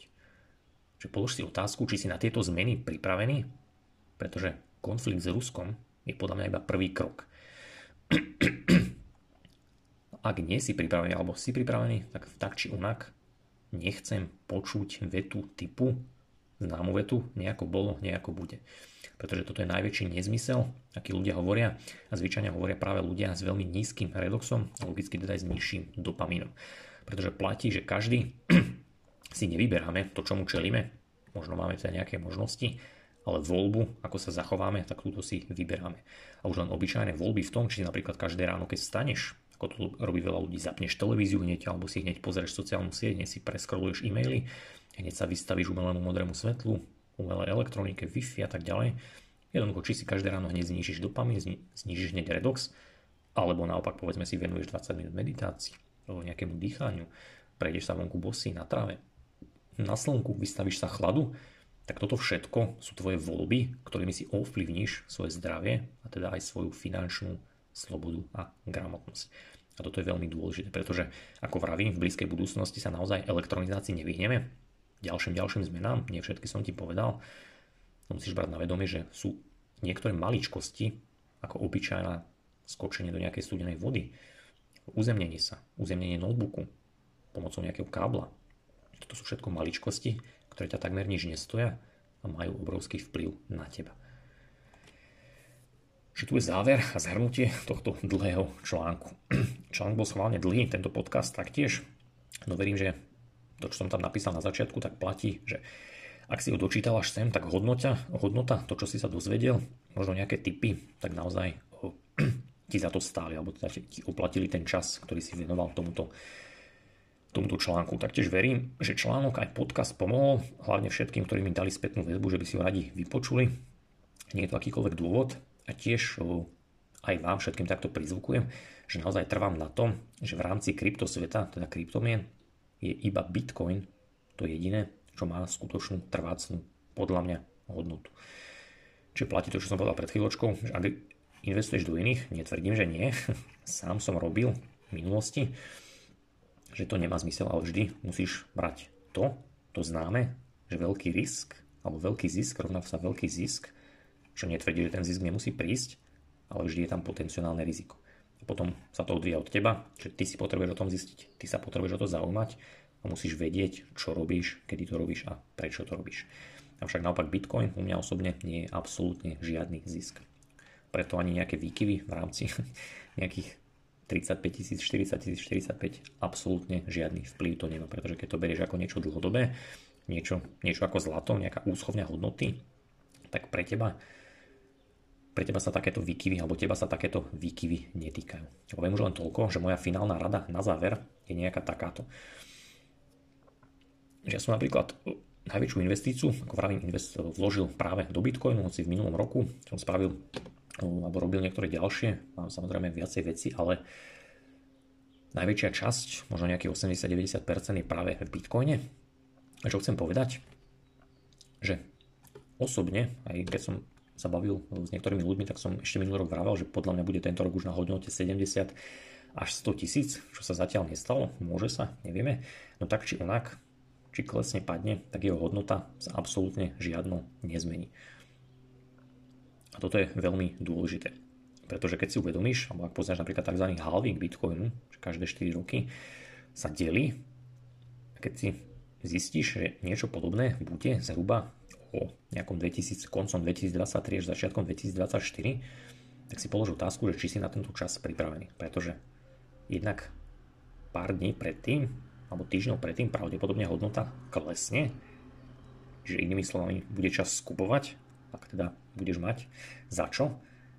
A druhá vec, že potom následne pravdepodobne prudko vzrastie, čiže opäť hodnota vyletí hore. Toto už môžeš využiť na akokoľvek chceš, len som ti to chcel oznámiť, pretože naozaj sa zamyslí, že či máš už program na tieto týždne, mesiace, či vieš, čo sa vtedy udeje, pretože ak nie, tak by si mal. Možno si nastal pripomienku, pretože to bude pomerne zaujímavé. A kto vie, možno, že napíšem potom nejaký článok, možno si to nejako zrekapitulujeme. Takže ďakujem ti za pozornosť, za vypočutie si tohto článku do konca, tohto veľmi dlhého článku, ako pozerám. Odporúčam taktiež prekliknúť sa aj na reálny článok, pozrieť si štúdie, štúdie, referencie, odkazy a tak ďalej, všetko si to prezrieť sám. A platí to, čo v úvode. Ak sa ti článok páčil, ak si myslíš, že môže niekomu pomôcť, kľudne ho a určite ho zdieľaj, samozrejme v duchu nežiadnej konšpirácie, ale v duchu zamyslenia sa. A my dvaja sa vidíme, počujeme, čítame už pravdepodobne o týždeň, keď budem pokračovať v sérii Kvantová biológia, kde sa toho dozvie ešte veľmi, veľmi veľa. A taktiež ti dávam do pozornosti prémium členstvo, ako vždy nemusím ho žiadno rozprávať, ak máš záujem, vieš si tam pozrieť, o čom to je, čo ťa tam čaká, vieš si vybrať z viacerých členstiev. Ak sa rozhodneš pridať medzi nás, tak už čo chvíľka sa vidíme pri nejakom ďalšom webinári, kde sa môžeme z očí do očí v kľude porozprávať. Takže ďakujem za pozornosť a počujeme sa pri ďalšom článku.